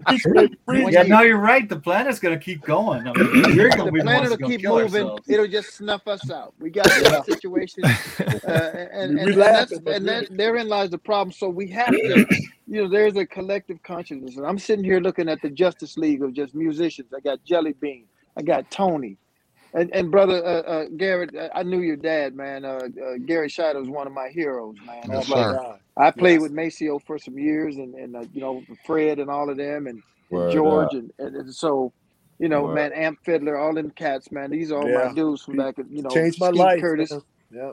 You know what I'm saying? And so Word up, we y'all. we have all of these skill sets that we still know and we still have. We just got, you know, we it's just everything's a cyclical kind of thing. Is we on this like look at the music like a big giant turntable, and it's like the needles over here, but it's all coming back around. And we have to just take the skill sets that we've learned from Prince and we've learned from George and James and Sly, and Yep. and we can still do these things. Jelly Bean is one of the greatest musicians in the game. This dude can play all kind of stuff. You know what I'm saying? And we have to combine our skill sets to save the world. You know, we got to look at ourselves like these superheroes because we got to do something. And we only can do it by what Juan was saying. We got to work together. We got to just understand that the consciousness is damaged. And we have to inject principles that we know to be uh, productive and, and that we know to be something that's going to be uh, of a, of a improvement to society. And I think that's what we have to do. Uh, Yep. with the skill sets that we have because we're running out of time, folks. I mean, uh, once Absolutely. this shelf In- in breaks, the fourth break- quarter. breaks down, Absolutely.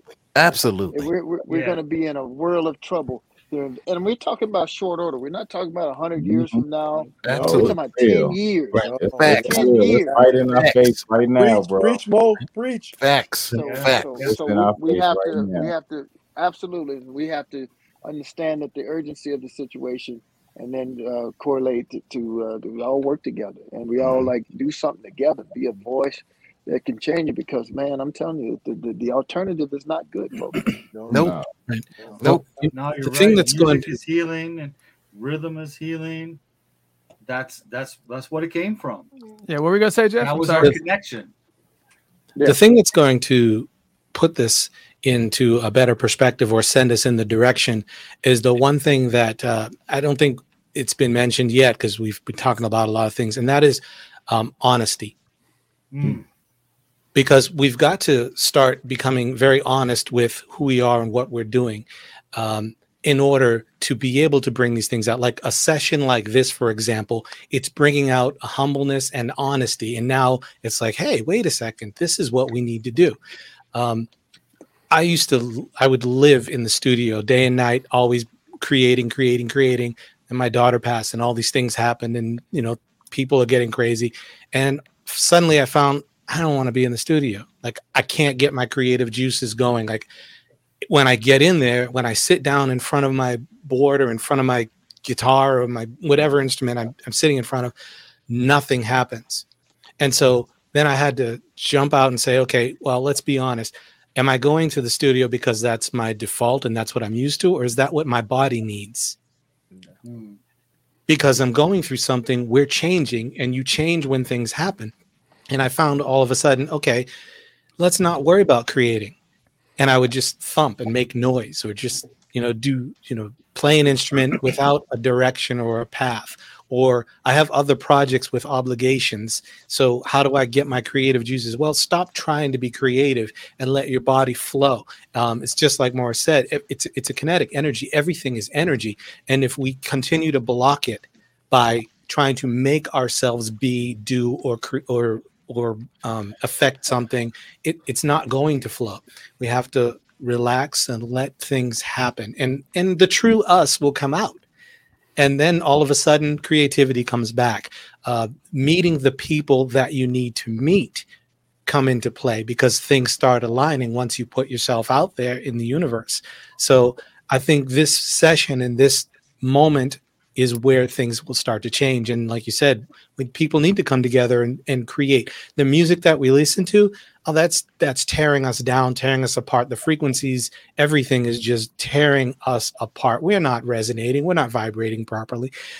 But once you start becoming honest and feeling and letting it go, believe me, those things will happen.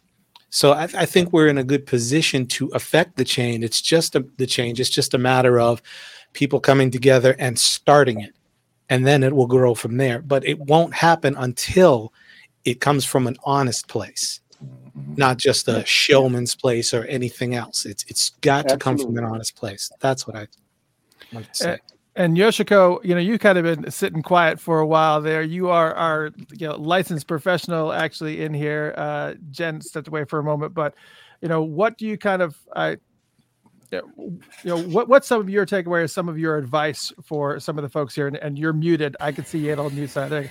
Uh, yeah.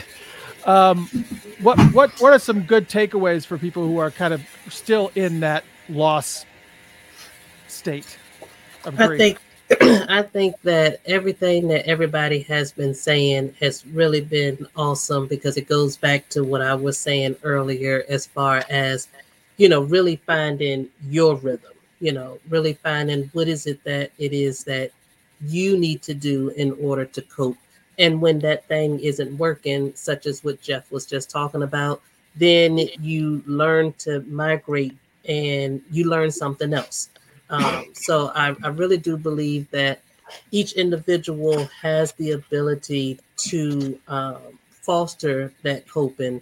And if they don't, then, you know, um, like I think you said her, her name was Jen, the, the other LPC was talking about, you know, just finding other resources that may be helpful for you because every person um, is going to find their own rhythm in going through um, grief or depression. Um, one thing that I thought about as Jeff was talking about the whole honesty piece was that when we were doing um, music conferences, people come to a music conference, you know, they want to meet the musicians, they want to meet everybody who is behind the scenes, they want to become the next whatever, you know, celebrity. Um, and but we started with a, a mental health and a health portion, and people you know, had to be ushered in. To be honest, Jeff was actually the usher in. Uh, you know, Jeff would usher the people in because nobody wants to come to a music conference and talk about mental health. I mean, who wants to do that? And I found that, you know, when the people actually came in and started talking, you will find that people actually relate to uh, mental health a lot because, as we talked about, the stigma that's attached to mental health. And one thing that I just want to just, you know, let all the listeners know um, we do want to stop with the stigma when it comes to mental health. All of us um, have some level of mental health. If you think about a ruler, a ruler starts with zero and it goes to 12. You just have to figure out where you are on that ruler. Um, some people may only stay between the zero and one part of it, meaning that they have the skills, they have the coping in order to tackle depression or anxiety um, or any any of the other um, you know symptoms that may come about. But then you know people are maybe around the 10 or 11 and those are the people that normally will go and seek some type of treatment uh, to help with their with their mental health. So i, I want to make that very clear that you know please don't think that you know um, because you are reaching out to loved ones you're leaning on family or you are going into an office to see a therapist for you know anything that you're dealing with. And and also therapy is not just for when you're going through something. Sometimes you hmm. just need to just kind of have that unbiased person. That's one thing that Exactly. someone told me. They just wanted to come in to just have in a non-biased somebody that they can talk to about just some things that they just was experiencing um, so I, I'm hoping that I'm answering, kind of answering your question, but I know that those are some things that I really wanted to get out because when I'm going out and I'm speaking to individuals about mental health, um, one thing that I really don't like is when someone in the celebrity world um, goes through something. And the first thing that you see in the comment section is, oh, mental illness is real, or, you know, they, they say mm-hmm. things like that. And it just makes me just want to just throw my phone when I see things like that because with those type of stigma is what keeps people from really being honest about what they're going through. So Yeah, mm-hmm. I, I, I mm-hmm. think that's really important because you know that's one of the reasons why I invited so many guests on today is because I wanted us regular folk to be able to to see that it's it's not just you going through it. You could have all levels of a successful career, and you are not immune to depression. You're not immune to any of this any of this stuff, and it's real and it happens to everyone. Um, Jen, was it? Is there a specific? Uh, this is for Jen, our other professional in the mix. Um, is that Jen? Is that Sorry. your dog? you get to hear a little bit from our. Uh... That's a coping mechanism. Thank you for uh, Pets, bringing. Thank you for uh, a little injection of levity. I appreciate it. Uh, yeah. I- i- Is there any? Is there a specific resource that you would send people to? Like, I, I just did a scroll on the bottom uh, to the National Depression Hotline. You know, which is obviously just like which is like a blanket type of scenario. Is there a specific place that you go to Yeah, that no. you that you would tell people to go to? Lord. Your house, you do. Be- beyond your local pet rescue. Um, yeah. Um, believe it or not, Psychology Today, which started out as a real pop psychology magazine probably 20, 25 years ago, has some really good resources online. Um, they also have a ton of available therapists that you can um, reach out to. And every single um, magazine that that you run across or, or if you go to their website they're going to have lots of other links Um, there's there's also NAMI, which is the um, www.nami.org, which is the National Alliance for the Mentally Ill. Um, there's also um, uh, NIM, which is the National Institute of Mental Health um, .gov actually, and um, that that's a great resource um, for. Now, do you think? Do you people. think there's a stigma when you know you say, you know, because immediately when people hear mental health and mental health illness, you know, it's like okay, I, I I'm I'm kind of feeling a little bit of grief. I'm kind of feeling a little bit of, you know, I, I I'm feeling some kind of way, but I don't I don't want to be categorized as mental health illness. Can you kind of remove that stigma as far as I don't know why they titled it that way. It seems kind of abuse uh, abrupt, I guess. But uh, Actually, in in Arizona, they refer to it, in a lot of other places in the country, they've started referring it to it as behavioral health, and for that very reason, uh, to take Yeah. that stigma away. And one of the things that I tell people when they come in is, okay, mental health, but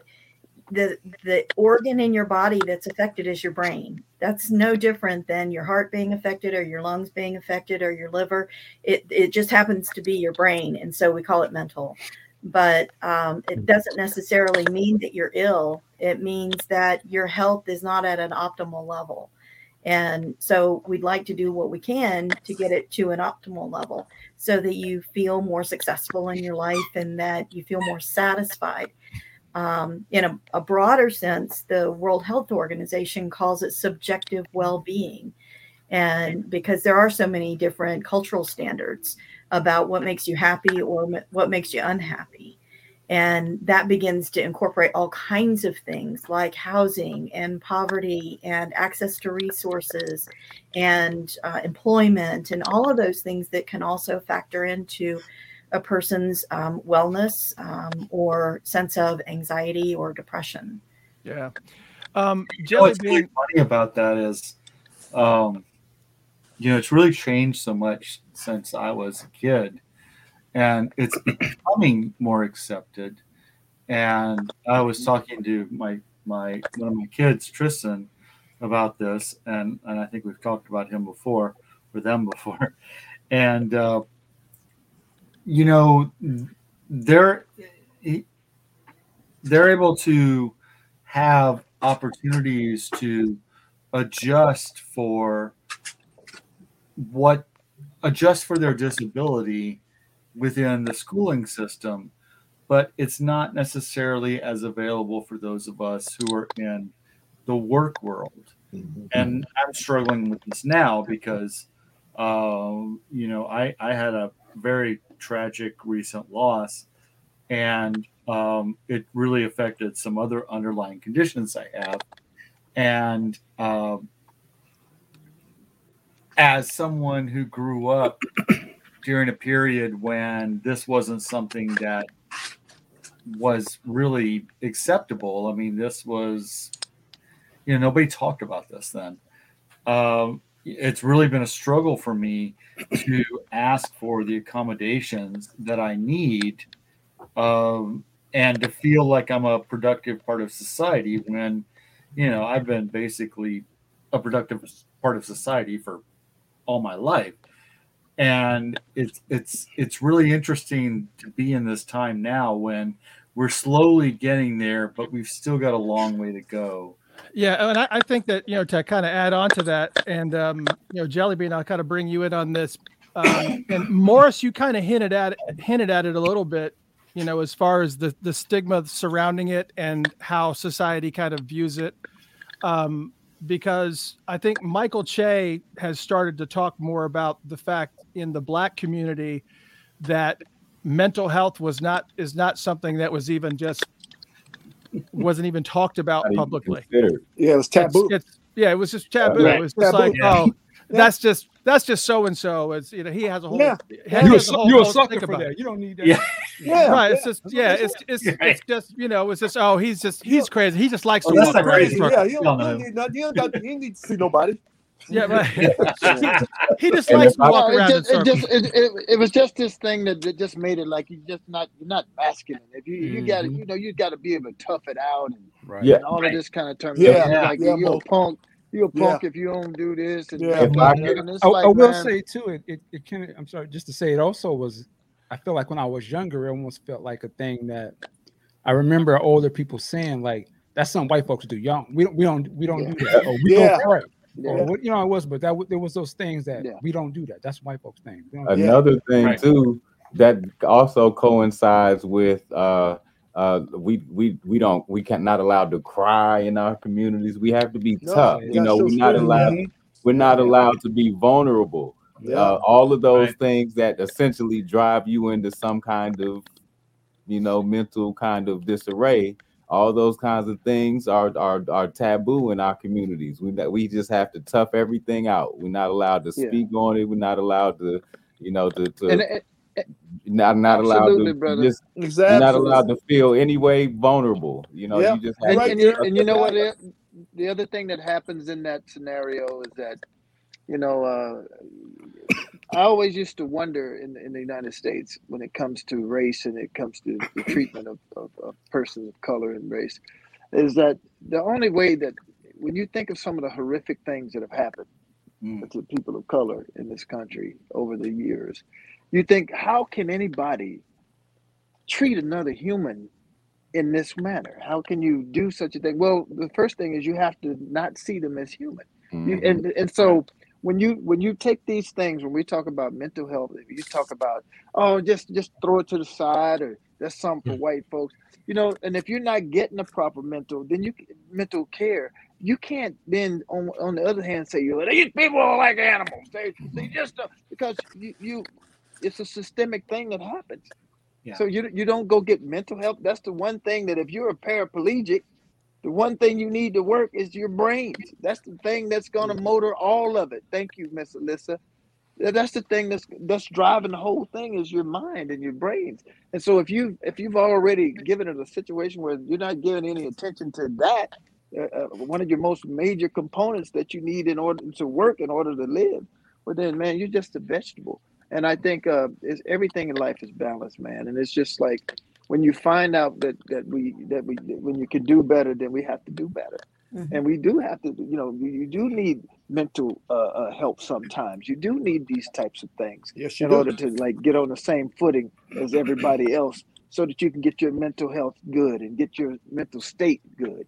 And so I, I think uh, that's something that we have to learn that as, as black people and people of color uh, that that uh, no it ain't just for white folks or just for folks with money or just it's like anybody can Yeah. use some mental Preach, uh, Mo. uh, Yep, uh, absolutely. mental help Absolutely. need something like that man I just think that's just and once everybody realizes that's the case and everybody can be serviced then I think society will benefit from it Mhm. I think, Absolutely. I think society could use a therapist. I think Right. society could use a therapist.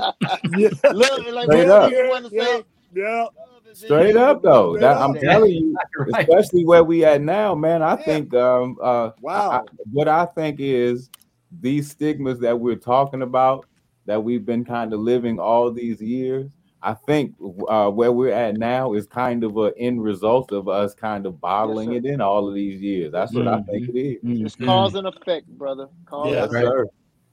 Yeah. Yes, sir. And now Yeah, the I mean- whole world needs a shrink.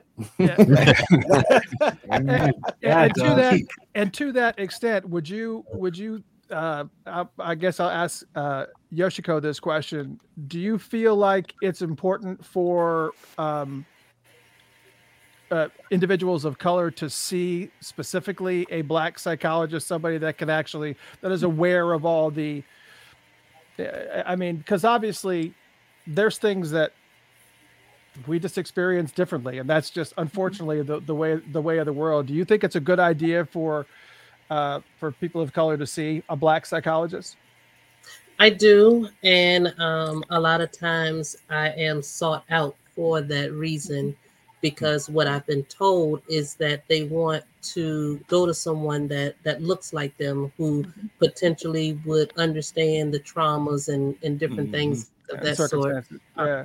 especially being 20 years um, in the counseling field where I've worked with um, in community mental health. So, you know, we go out into the homes and we provide um, mental health services to adults and children. So, it's definitely, you know, some of the things that some of you were talking about that, you know, it is taboo. You do have, you know, you go in there to work with the kid who's having some behavioral problems, and you have the parents who's kind of looking from the other room, giving them the eyes, you know, to hmm. to not say hmm. anything, you know, to be mm-hmm. quiet, you know, but yet hmm. you're asking for help, but you really don't want the help. Mm-hmm. Um, and what I mm-hmm. find is that, you know, when we put uh, white counselors into the home, you know, they had a, a very hard time because of, you know, certain people.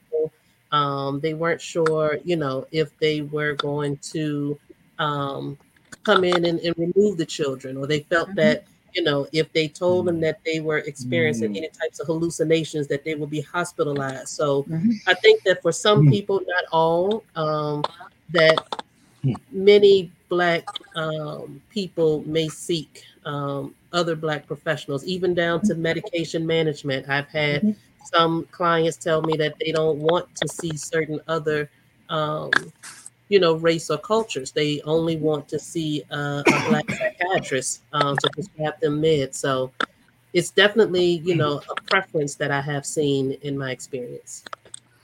Yeah, I think that's a, a, a fantastic.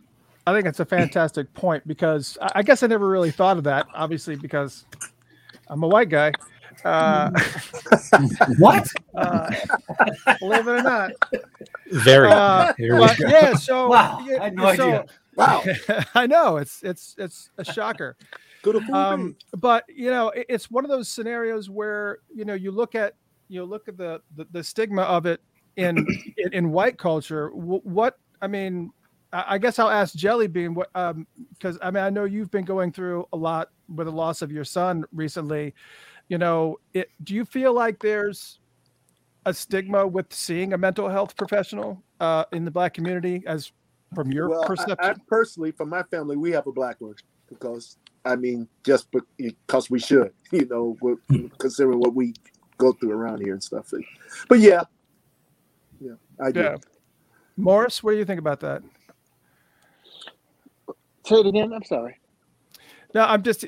Do you feel like there is a stigma in the black community about seeing mental health professionals? I know that you know from from Yeah. the- oh, yeah. yeah. I- yes, yes, sir. I, I think definitely um, uh, there's a stigma. I, I, I do. I think it's opening up somewhat. I, I, I think so, but I do think that there's still that that that thing, and uh, you know, maybe in some cases peer pressure. Maybe in some cases you just all of the stuff you've been told is just you know solidified in your mind, and you just are, are cool with just keeping the status quo. But I'm I'm here to tell you that I I, I know personally from my own experience that it, you can benefit from it.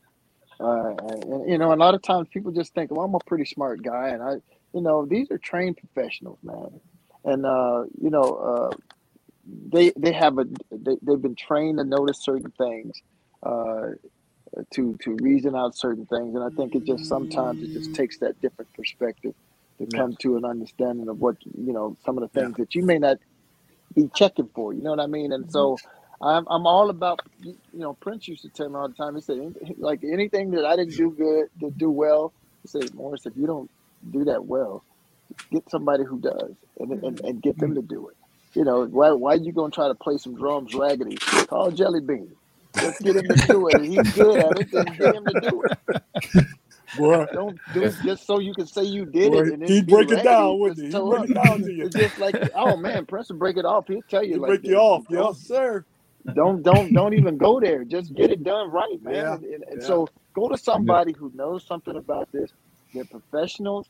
They, they they understand it, and so that's what you and it, it makes sense to me, man. It makes Yes. sense to me, and I'm not gonna waste time trying to sit here and and and, and, and uh, you know self-analyze and do a bunch of things like that. But did I did that for years, and, and the fact that Yeah. you know, I could go and talk to somebody, it really lifted a lot, a lot off of myself. You know, man, this, there's a lot of things that I know personally I'd like to fix about my uh, about myself, and I think when you can articulate that to somebody, and just so that it can help you find the tools to um, to to to do that. You know, and it's a process, man. You don't go for one a couple of sessions. No. It's just like going to work out, man. You Yeah. go into the gym. You don't go up in there, press a few pounds. You like check your muscles already. Like yeah. No, it No, don't work like get that. man. It don't work like that. It's a process, and you have Yes, to go is. in and you have to go through it. You have to talk to them, and you run into some roadblocks, and you do. It's just like anything else, and it plateaus sometimes, and you just keep working, and, and that's how you get through things. That's how you build up something. And so, um, you know, and if it's not the right person, find somebody else. It's just like a restaurant. You know, I had a dentist one time gave me some of the best advice in the world. He said, I, I, I had bad experiences as a kid here in the South in the country. We had like a dentist that he sucked, but everybody went to him, uh, and it's like you didn't care. And it's like, uh, you know, he was terrible. This dude was terrible, and I didn't like dentists because of it. And I was living in Chicago, and I went to the dentist, and I told the dude, I said, "Hey man, I'm gonna tell you right now, I, I'm not feeling the dental stuff. I'm not feeling you." And he said, Mr. Hayes, let me ask you a question. He said, when you go to McDonald's, you get a bad sandwich. Do you stop eating or do you find somewhere else to go? Well, Uh, yeah. he said, so you don't stop eating if you get a raggedy sandwich down at the McDonald's. You just go, go somewhere else. someplace else. Exactly. He said, I'm a great dentist and I'm going to look out for you. And that dude was, he, he fixed my mouth. He hooked me up. And and that's the thing that I think some of us do. We get a bad experience with one person and think that's the end all be all. And it's like, and that made a lot. I'm, I'm all about common sense, just like logical common sense. And he made it in such a way that he said, "Yeah, you're gonna stop eating if just because you went to McDonald's and it sucks, you go eat somewhere else."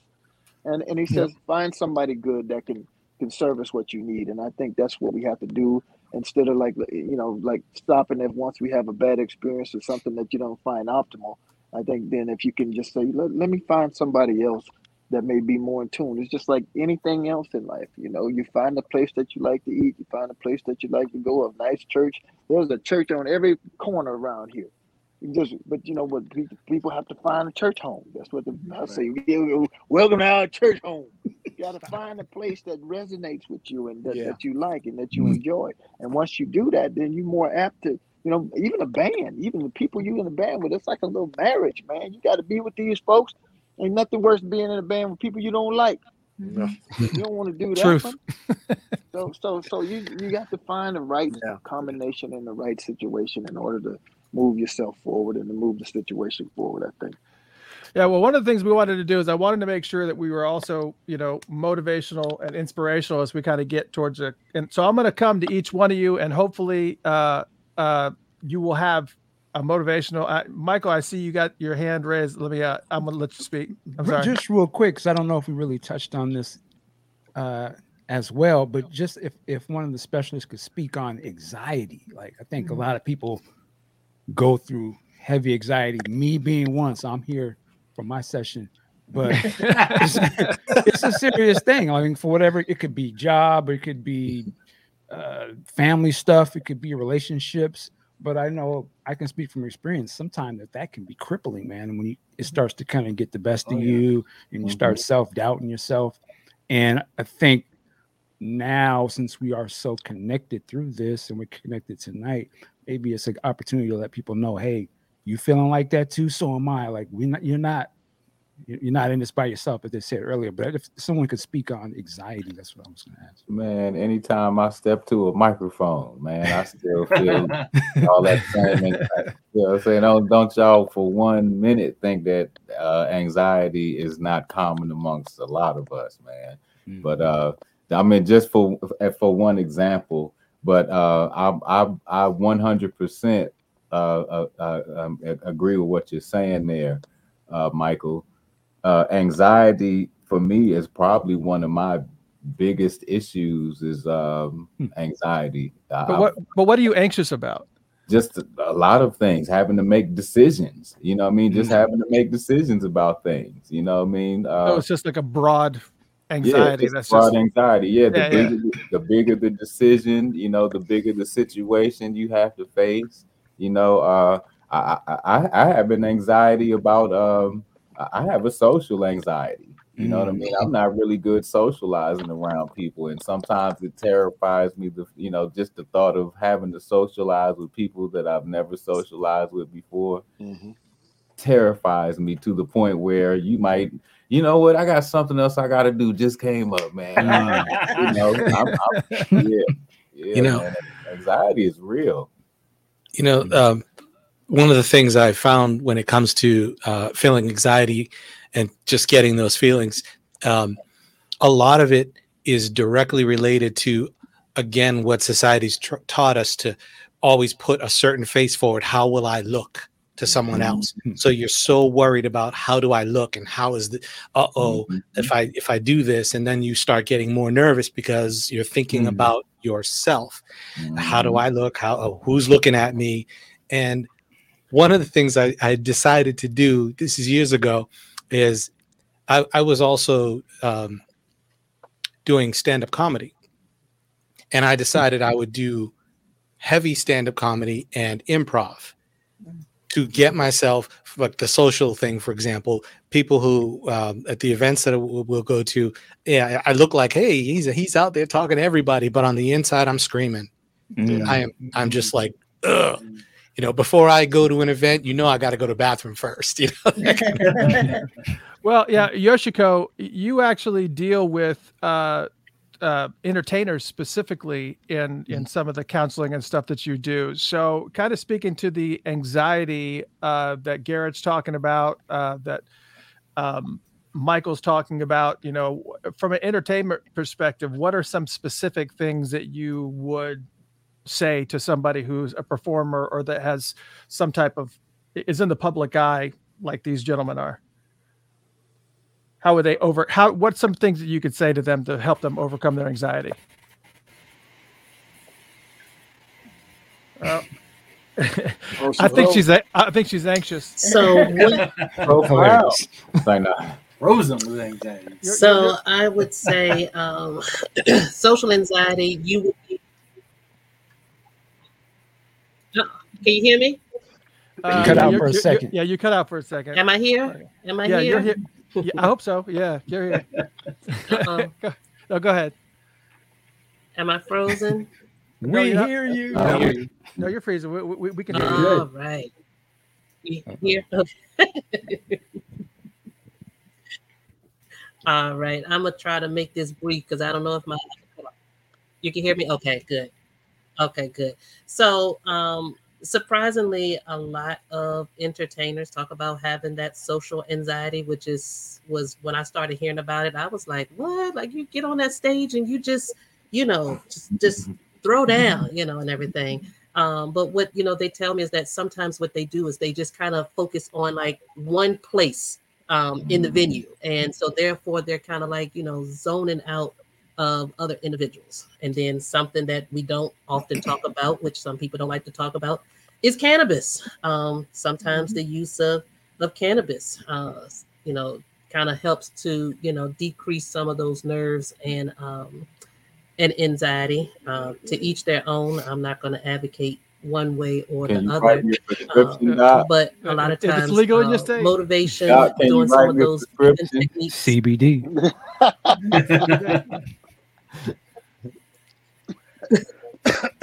right. So, so cbd right. Um you know doing those breathing techniques um meditation grounding you know some of those things would be very um useful you know prior to maybe going into that environment that you find to become more stressful. Yeah, and and Jennifer, I know that you actually do talk quite a bit about meditation. I know that's something that that Rob spends a lot of time with is, is focusing on meditation. Is is meditation pretty much your like first go to when you're talking to somebody who has a good bit of anxiety? Um, it, it certainly is one of the first things that I discuss with them because it has so many benefits. Um, the thing that actually has the greatest benefit for anxiety over everything else in terms of scientific um, information is animals. So you know, lots of people are are getting emotional support animals, psychiatric service animals, um, and taking them along with them, and that helps a great deal when I have clients with anxiety that have to go out and maybe professionally do performances or whatnot, uh, a couple of things that I help them with is that number one, everybody in the audience wants you to do well. They're there to see a good show. They're there to see a good performance. They're there to see a good presentation. No one wants you to fall on your face. And everybody's there not putting pressure on you, but just waiting and supporting you. And if you can kind of tell yourself in your head that that's what this is about, they're all there to support you. And to remember that you never want to spend more than five minutes right now on something that's not going to matter five years from now. And so, you know, just doing that breathing that uh, Yoshiko talked about is important. Um, and to understand that, you know, the kind of this too shall pass. Most emotional states passed within 20 minutes. We think it's going to last forever, but it doesn't. And so, if we can just kind of allow ourselves to sit through that moment and know that it's likely to pass and we'll get to the other side of it, um, that does tend to help quite a bit. Yeah, I what, I, I meditate probably two to three times a day, and I've been meditating since I was sixteen. Um, and um, there are so many different ways to do it, and there's no really right or wrong way to do it. So, you know, if you're if you feel weird about doing it, I would say just try it. And if if you're if if if you're like concerned about how to do it, there's like applicant there's like apps out there that you can try and just try Yeah. them and see. I mean, Yeah, um, definitely. For a long time, I I did all my meditations, you know, completely on my own, and then uh, Jen got the Calm app, and I started using that. And the guided meditations I found really, really helped me. They, they, they helped push me forward. And honestly, you know, there there are days when I will meditate four, five, six times a day. That's, Um, wish we had that time. Right. well, it's ten minutes. I mean, who doesn't have ten minutes That's- here or there? Yeah, not just well. throw in. I got ten minutes, but not times six. Well, Uh, yeah, but you know, just even one, just even one or two really makes a big difference, and Yeah. it just depends on how how how much my brain is is is just going off the rails, and Right. it and really gives you an opportunity to reconnect with yourself. And like Jen said, that's the biggest thing that I've gotten from it is that nothing lasts for very long. It's you can sit there and go, "Oh my god, the world is ending," and you're feeling these horrible feelings inside yourself. But if you take a few minutes to like focus on your breathing and focus Breathe. on anything else, you'll realize, oh, everything is everything is temporary. Mm-hmm. Yeah. Everything is impermanent. And so these feelings that are making you feel like nothing will ever change and nothing will ever be better, they'll go away. Yeah, And and you- there's a phrase that I use with my clients about anxiety because you get that idea that you just want to hide from it, that fight or flight, right? And so what I tell them is this that when you hide from your fear, you make it grow. And when you face it, you make it go. Mm. And it's it, it's counterintuitive. You think if I face up to my anxiety, I'm going to get overwhelmed and it's going to be worse, but it's not. Carol Burnett was, you know, one of the most famous entertainers of our time. She had a horrible stage fright, terrible social anxiety. So at the mm. start of every show, she would turn up all the house lights and walk around and talk to the whole audience so that she wouldn't hmm. have panic attacks during your show. Wow. And there are a mm-hmm. lot of performers that will go out and look at the venue with all the lights on and everything for a few minutes before they even let people in so that they kind of know what they're in for because it's like okay it's just a building. It, you know it's there's just seats there. I can go out there. I can do this. Um, athletes that go out that i work with and get you know they they get frozen or they get mind um, kind of blanks on what they're doing i'll say to them look you just got to go out there and do what you know how to do. You know how to do this. You've done it a hundred times before. You just go out there and do what you know how to do to the best of your ability. And sometimes it's going to be better than others. Yeah, and I think Rob made a good point that um, you know there are apps that you can get for your phone. There's an app called Calm. Mhm. Uh, I actually have a virtual reality headset, one of the Quest ones or whatever, and they actually have apps in there. There's one app called Trip, T R I P P. Yeah. That is, it's like really inexpensive. It's like ten bucks, but you can. It's actually a meditation app. It like puts you. You can be sitting in the middle of your living room, but it will like put you like by a a flowing river in the middle of these, you know, mystic woods, and it just kind of put it takes you and puts you in another place to kind of help with that process. If you're not really good with, you know, moving forward with your imagination and just kind of making that that happen, because meditation is a very very difficult thing to get into and to actually be. Um, I'm trying to think of the word uh, I guess, committed enough to the process because if you can't get into it, it's it's so so hard to do. But See, what well, one of the things I would like to say about that is that part of the issue is that so many people get caught up in, oh, am I doing this right? Or oh, you know, I'm messing this up or or whatever. And it doesn't matter because it's just the process of doing it. It's like playing an instrument. Mm-hmm. When you Right. start to play an instrument, you don't get, you know, I play the drums. So, you know, you are not going to hit on every single note. You're not going to get the rhythm right every single time. But you just keep doing Unless you're it. jelly bean. And- Unless and you're the jelly bean. is- You're right. But the thing is that you just keep doing it.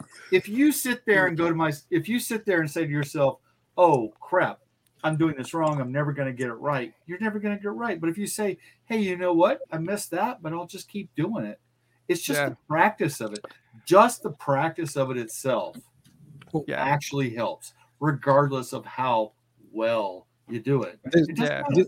You just Yeah. try it. Hey Chris, there's also one other thing I want to I want to mention, and, and I'm glad. I'm glad that went the way it went because Rob mentioned um, meditating sometimes throughout the day, ten times a day, whatever, si- throughout the day. I haven't the- gotten that far yet, but six is about right. Well, the the point was, Chris, your first reaction was, I don't have time. Mm-hmm. And see, that's the problem because you actually do have time. Hmm. It's just like when someone says, I don't have the money, but yet they're still buying things. Mm-hmm. It's a matter of setting the priority, making the decision, and doing it. And Yeah. yes, it may not be an hour long. A meditation, just like you said, isn't about an hour long every time, but it is a matter of um, being committed to doing something. So if you stop to just breathe for Yeah. three minutes, just to Yes. control your breathing, you're doing it already. Right. Yeah. Right. And so that's the key. We've got to get out of the mentality of, oh, I don't have time for this. I don't have time for that. We just got to set set the priority and make yourself do it. And before you know it, then you are doing you you find yourself doing that all day and not realizing it. And it hasn't interrupted the regular life and the people that are looking out for you or rely on you for things. So It's- it's, it's the mentality that we have to work on as well. Yeah, it's kind of like saying to yourself, I don't have time to eat, you know, or I don't have time to sleep. And we all do that. Mm-hmm. But right.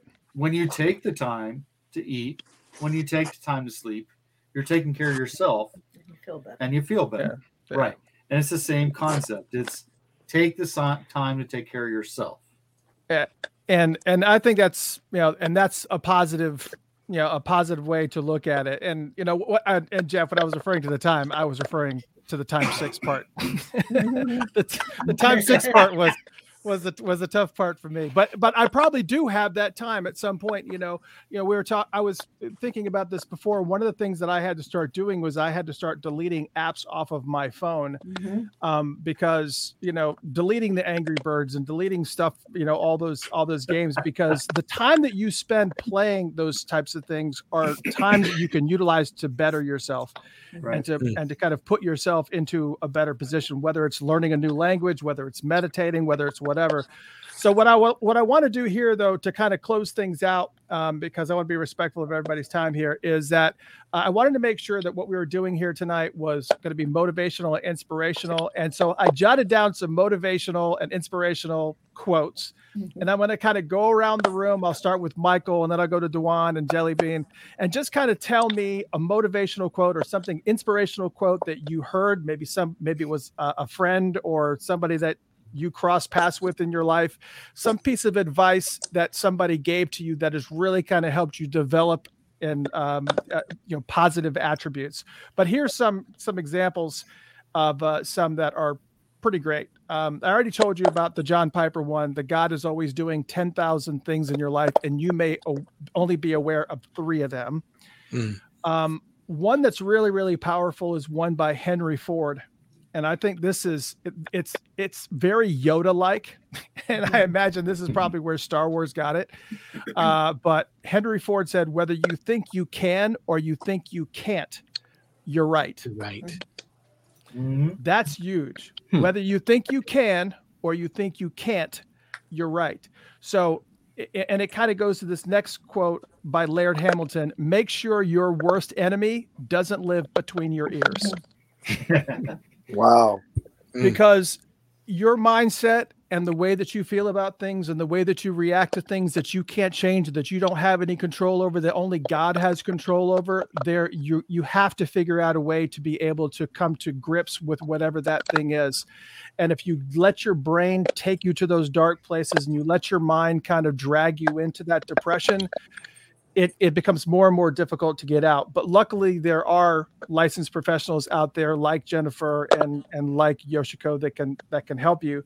And so, you know, that those are really really positive things. But those are um, those are just some minor quotes. I mean, there's there's plenty of other quotes that I have here, and I'll start posting some on on the Facebook page. But Michael, uh, we'll start with you. What is a quote or an inspirational thing that you've probably heard in your life that has really kind of made a difference for you? Uh, one, I don't know if this will sound corny or not, but I'm a big believer in when I hear certain things, particularly when I was younger, and if they resonate with me, and I will say these mantras or whatever throughout life when I'm going through stuff. Right. And one that I say, I'm gonna have to go to. Y'all gonna know who this is. Uh, Save me, Jesus. I've been a fool. How could I forget that you are the rule? You are my God. I'm your child. From now on, for you I shall be wild. I shall be quick. I shall be strong. That's the type of shit that I say when I'm dealing stuff on a day-to-day level, and I know it's about to. ah, I'm about to. Here we go with the funny stuff. I'll stop for a second, and you know, I- we say certain things through life. There's a lot of rap things I could say too that Yeah. they do get Yeah. me. They help me get through. You know what I mean? So I'm a big believer of like I feel like these songs and lyrics are superpowers to us, man. And if somebody puts some positivity that hits you, then you should take that and use it. So that's that's what I do. That's awesome. Duane, what what you got for us? If you don't learn to bend, you will break. Oh. Mm, mm. Mm. See, we have this thing about thinking that we control everything in our lives when we really don't. Mm-hmm. Yeah. It's all about it's, it's all about current, right? You have to be able to have that that that foresight to know, like, okay, when times are changing, I just got to flow with it. That's how Yeah. we get it. That's that's why a lot of us get anxiety because we don't know how to follow the current. Yeah. Mm. That's it. And I want to give it up, give you an opportunity. Uh, uh, what do you got going on musically right now? Who- Any- oh, working on a new record, working on the podcast as well. I'm excited. Oh, that's awesome. You guys will awesome. be hearing things from me real soon. I promise. Uh, all right, next up, Jelly Bean. What you got for us? Uh, for me, man, it's, the struggle is real, bro. say that all the time. Like, Straight you know, up. I, say no more. Nuts, I my friends nuts with it, but that's just how I feel. You know, I just turned 65 in November, man. So, oh man, you know, and I've been through it. You know, so and I'm still here. A lot of us is not, you know. So that's Oh, the way. I look at it, and I True. just, True. you know, I, I just want to get to the other side, man. I'm in the fourth quarter, and I just want to, you know, make sure I do some things here on Earth before I leave, you know. And tell I people mean- about this project you're working on right now. The project I got, I got going right now is I'm doing a, a, a museum. Uh, it's called uh, MinneapolisSoundMuseum.com. And I just, you know, I grew up with Prince. You know, we all the snotty nosed North Side kids. But, uh, you know, I just want to, you know, let everybody else know about the other people that came from there too, besides him and besides us. I mean, there's a lot of us that came from that, you know, that grew up and and dealt with this man. Being here in Minnesota where you know uh, us we, we first of all we were you know quite talented at 14 15 16 years old. And uh but we you know we didn't have the vehicles to play. So you know we, we played in the hood and we played at the your, your, your club or for sororities and stuff like that. Yeah.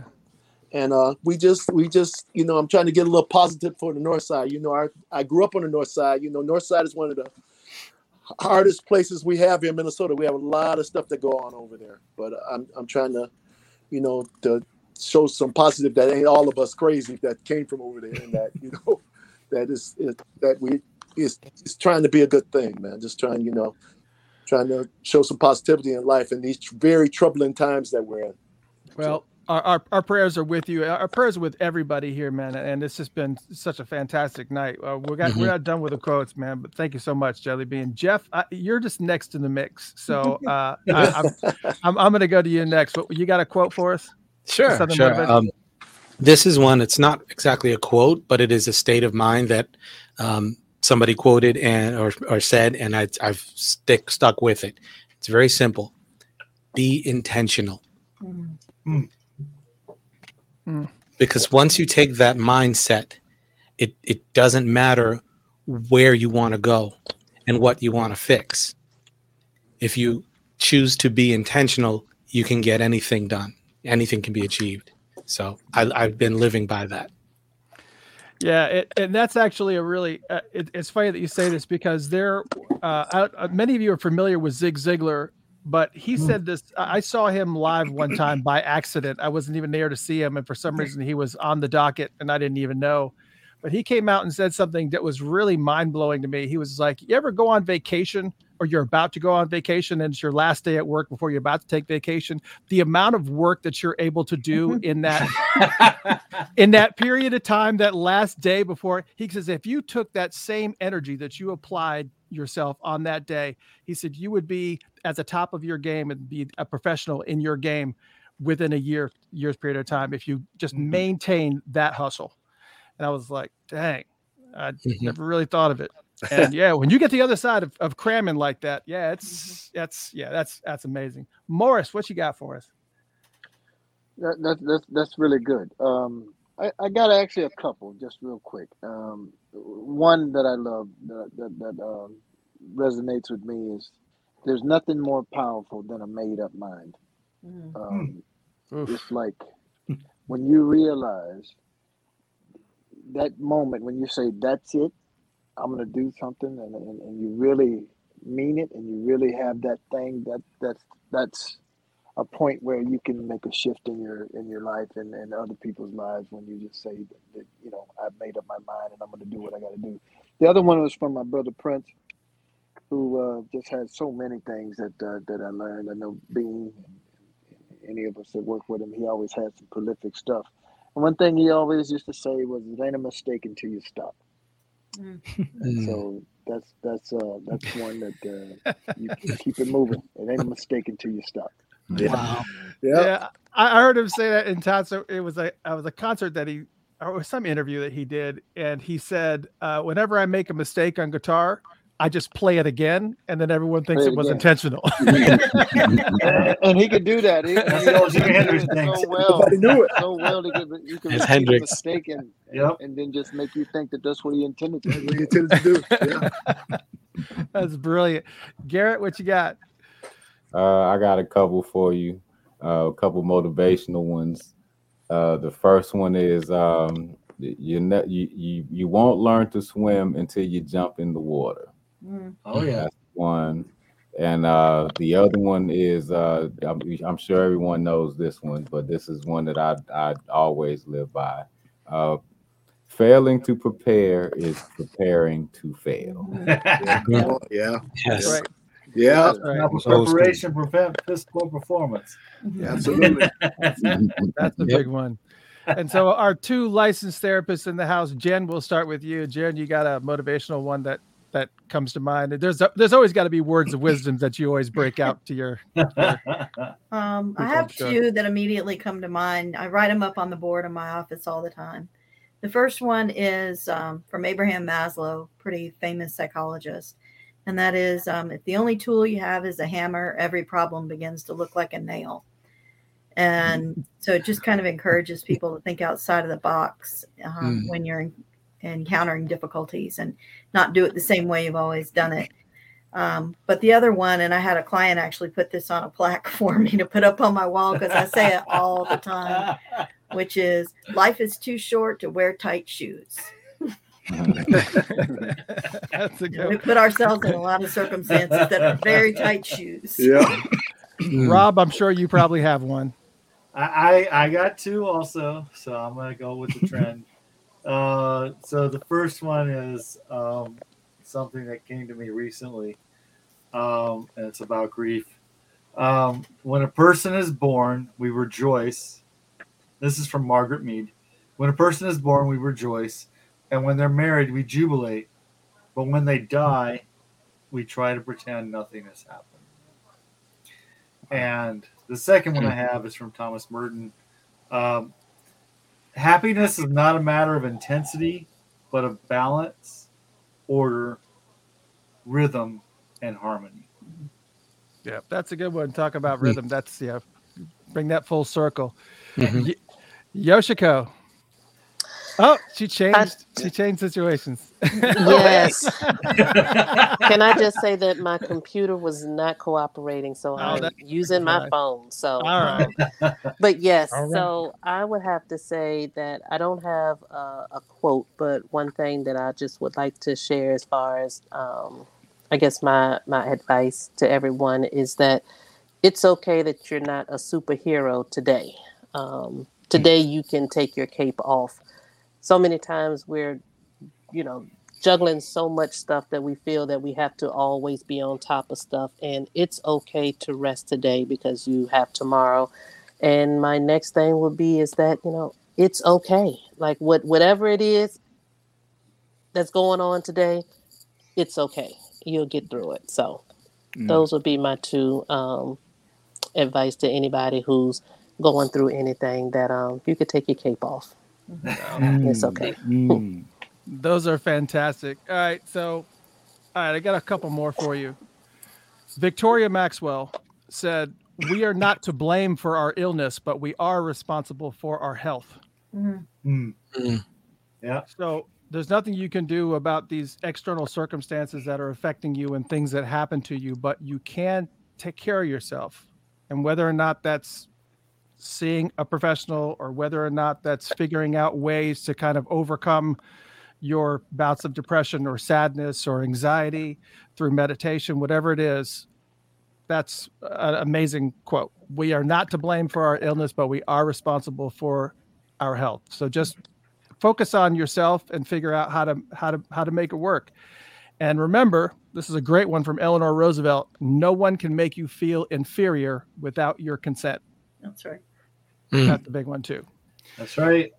Ben, it's been an amazing panel. I know we kind of we lost a bunch of people. Uh, I don't. I lost Tony M. Uh, Paul Peterson did manage to uh, send his love. He said he he couldn't make it, um, but he sent his love out to everybody. He hopes everybody's doing well, and he's you know uh, watching the show off and on. But what an amazing panel! You guys are absolutely fantastic. I hope this is not the last time that we do this because I think it's Yeah. something that we really really need. Um, Yeah. But thank you guys so so much. I know you guys are going through a lot of stuff right now, but God bless all of you, and uh, you know, prayers up for every single one of you. Thank you guys so so much for joining. Thank us. you guys. Thank you. Thank you very much. This is great, Chris. Thank you. for Love you having me. guys. Love you. Awesome. All right, everybody. We will see you guys uh, sometime soon. Good night, everyone. Good night. Good night. Thanks, uh, Good night.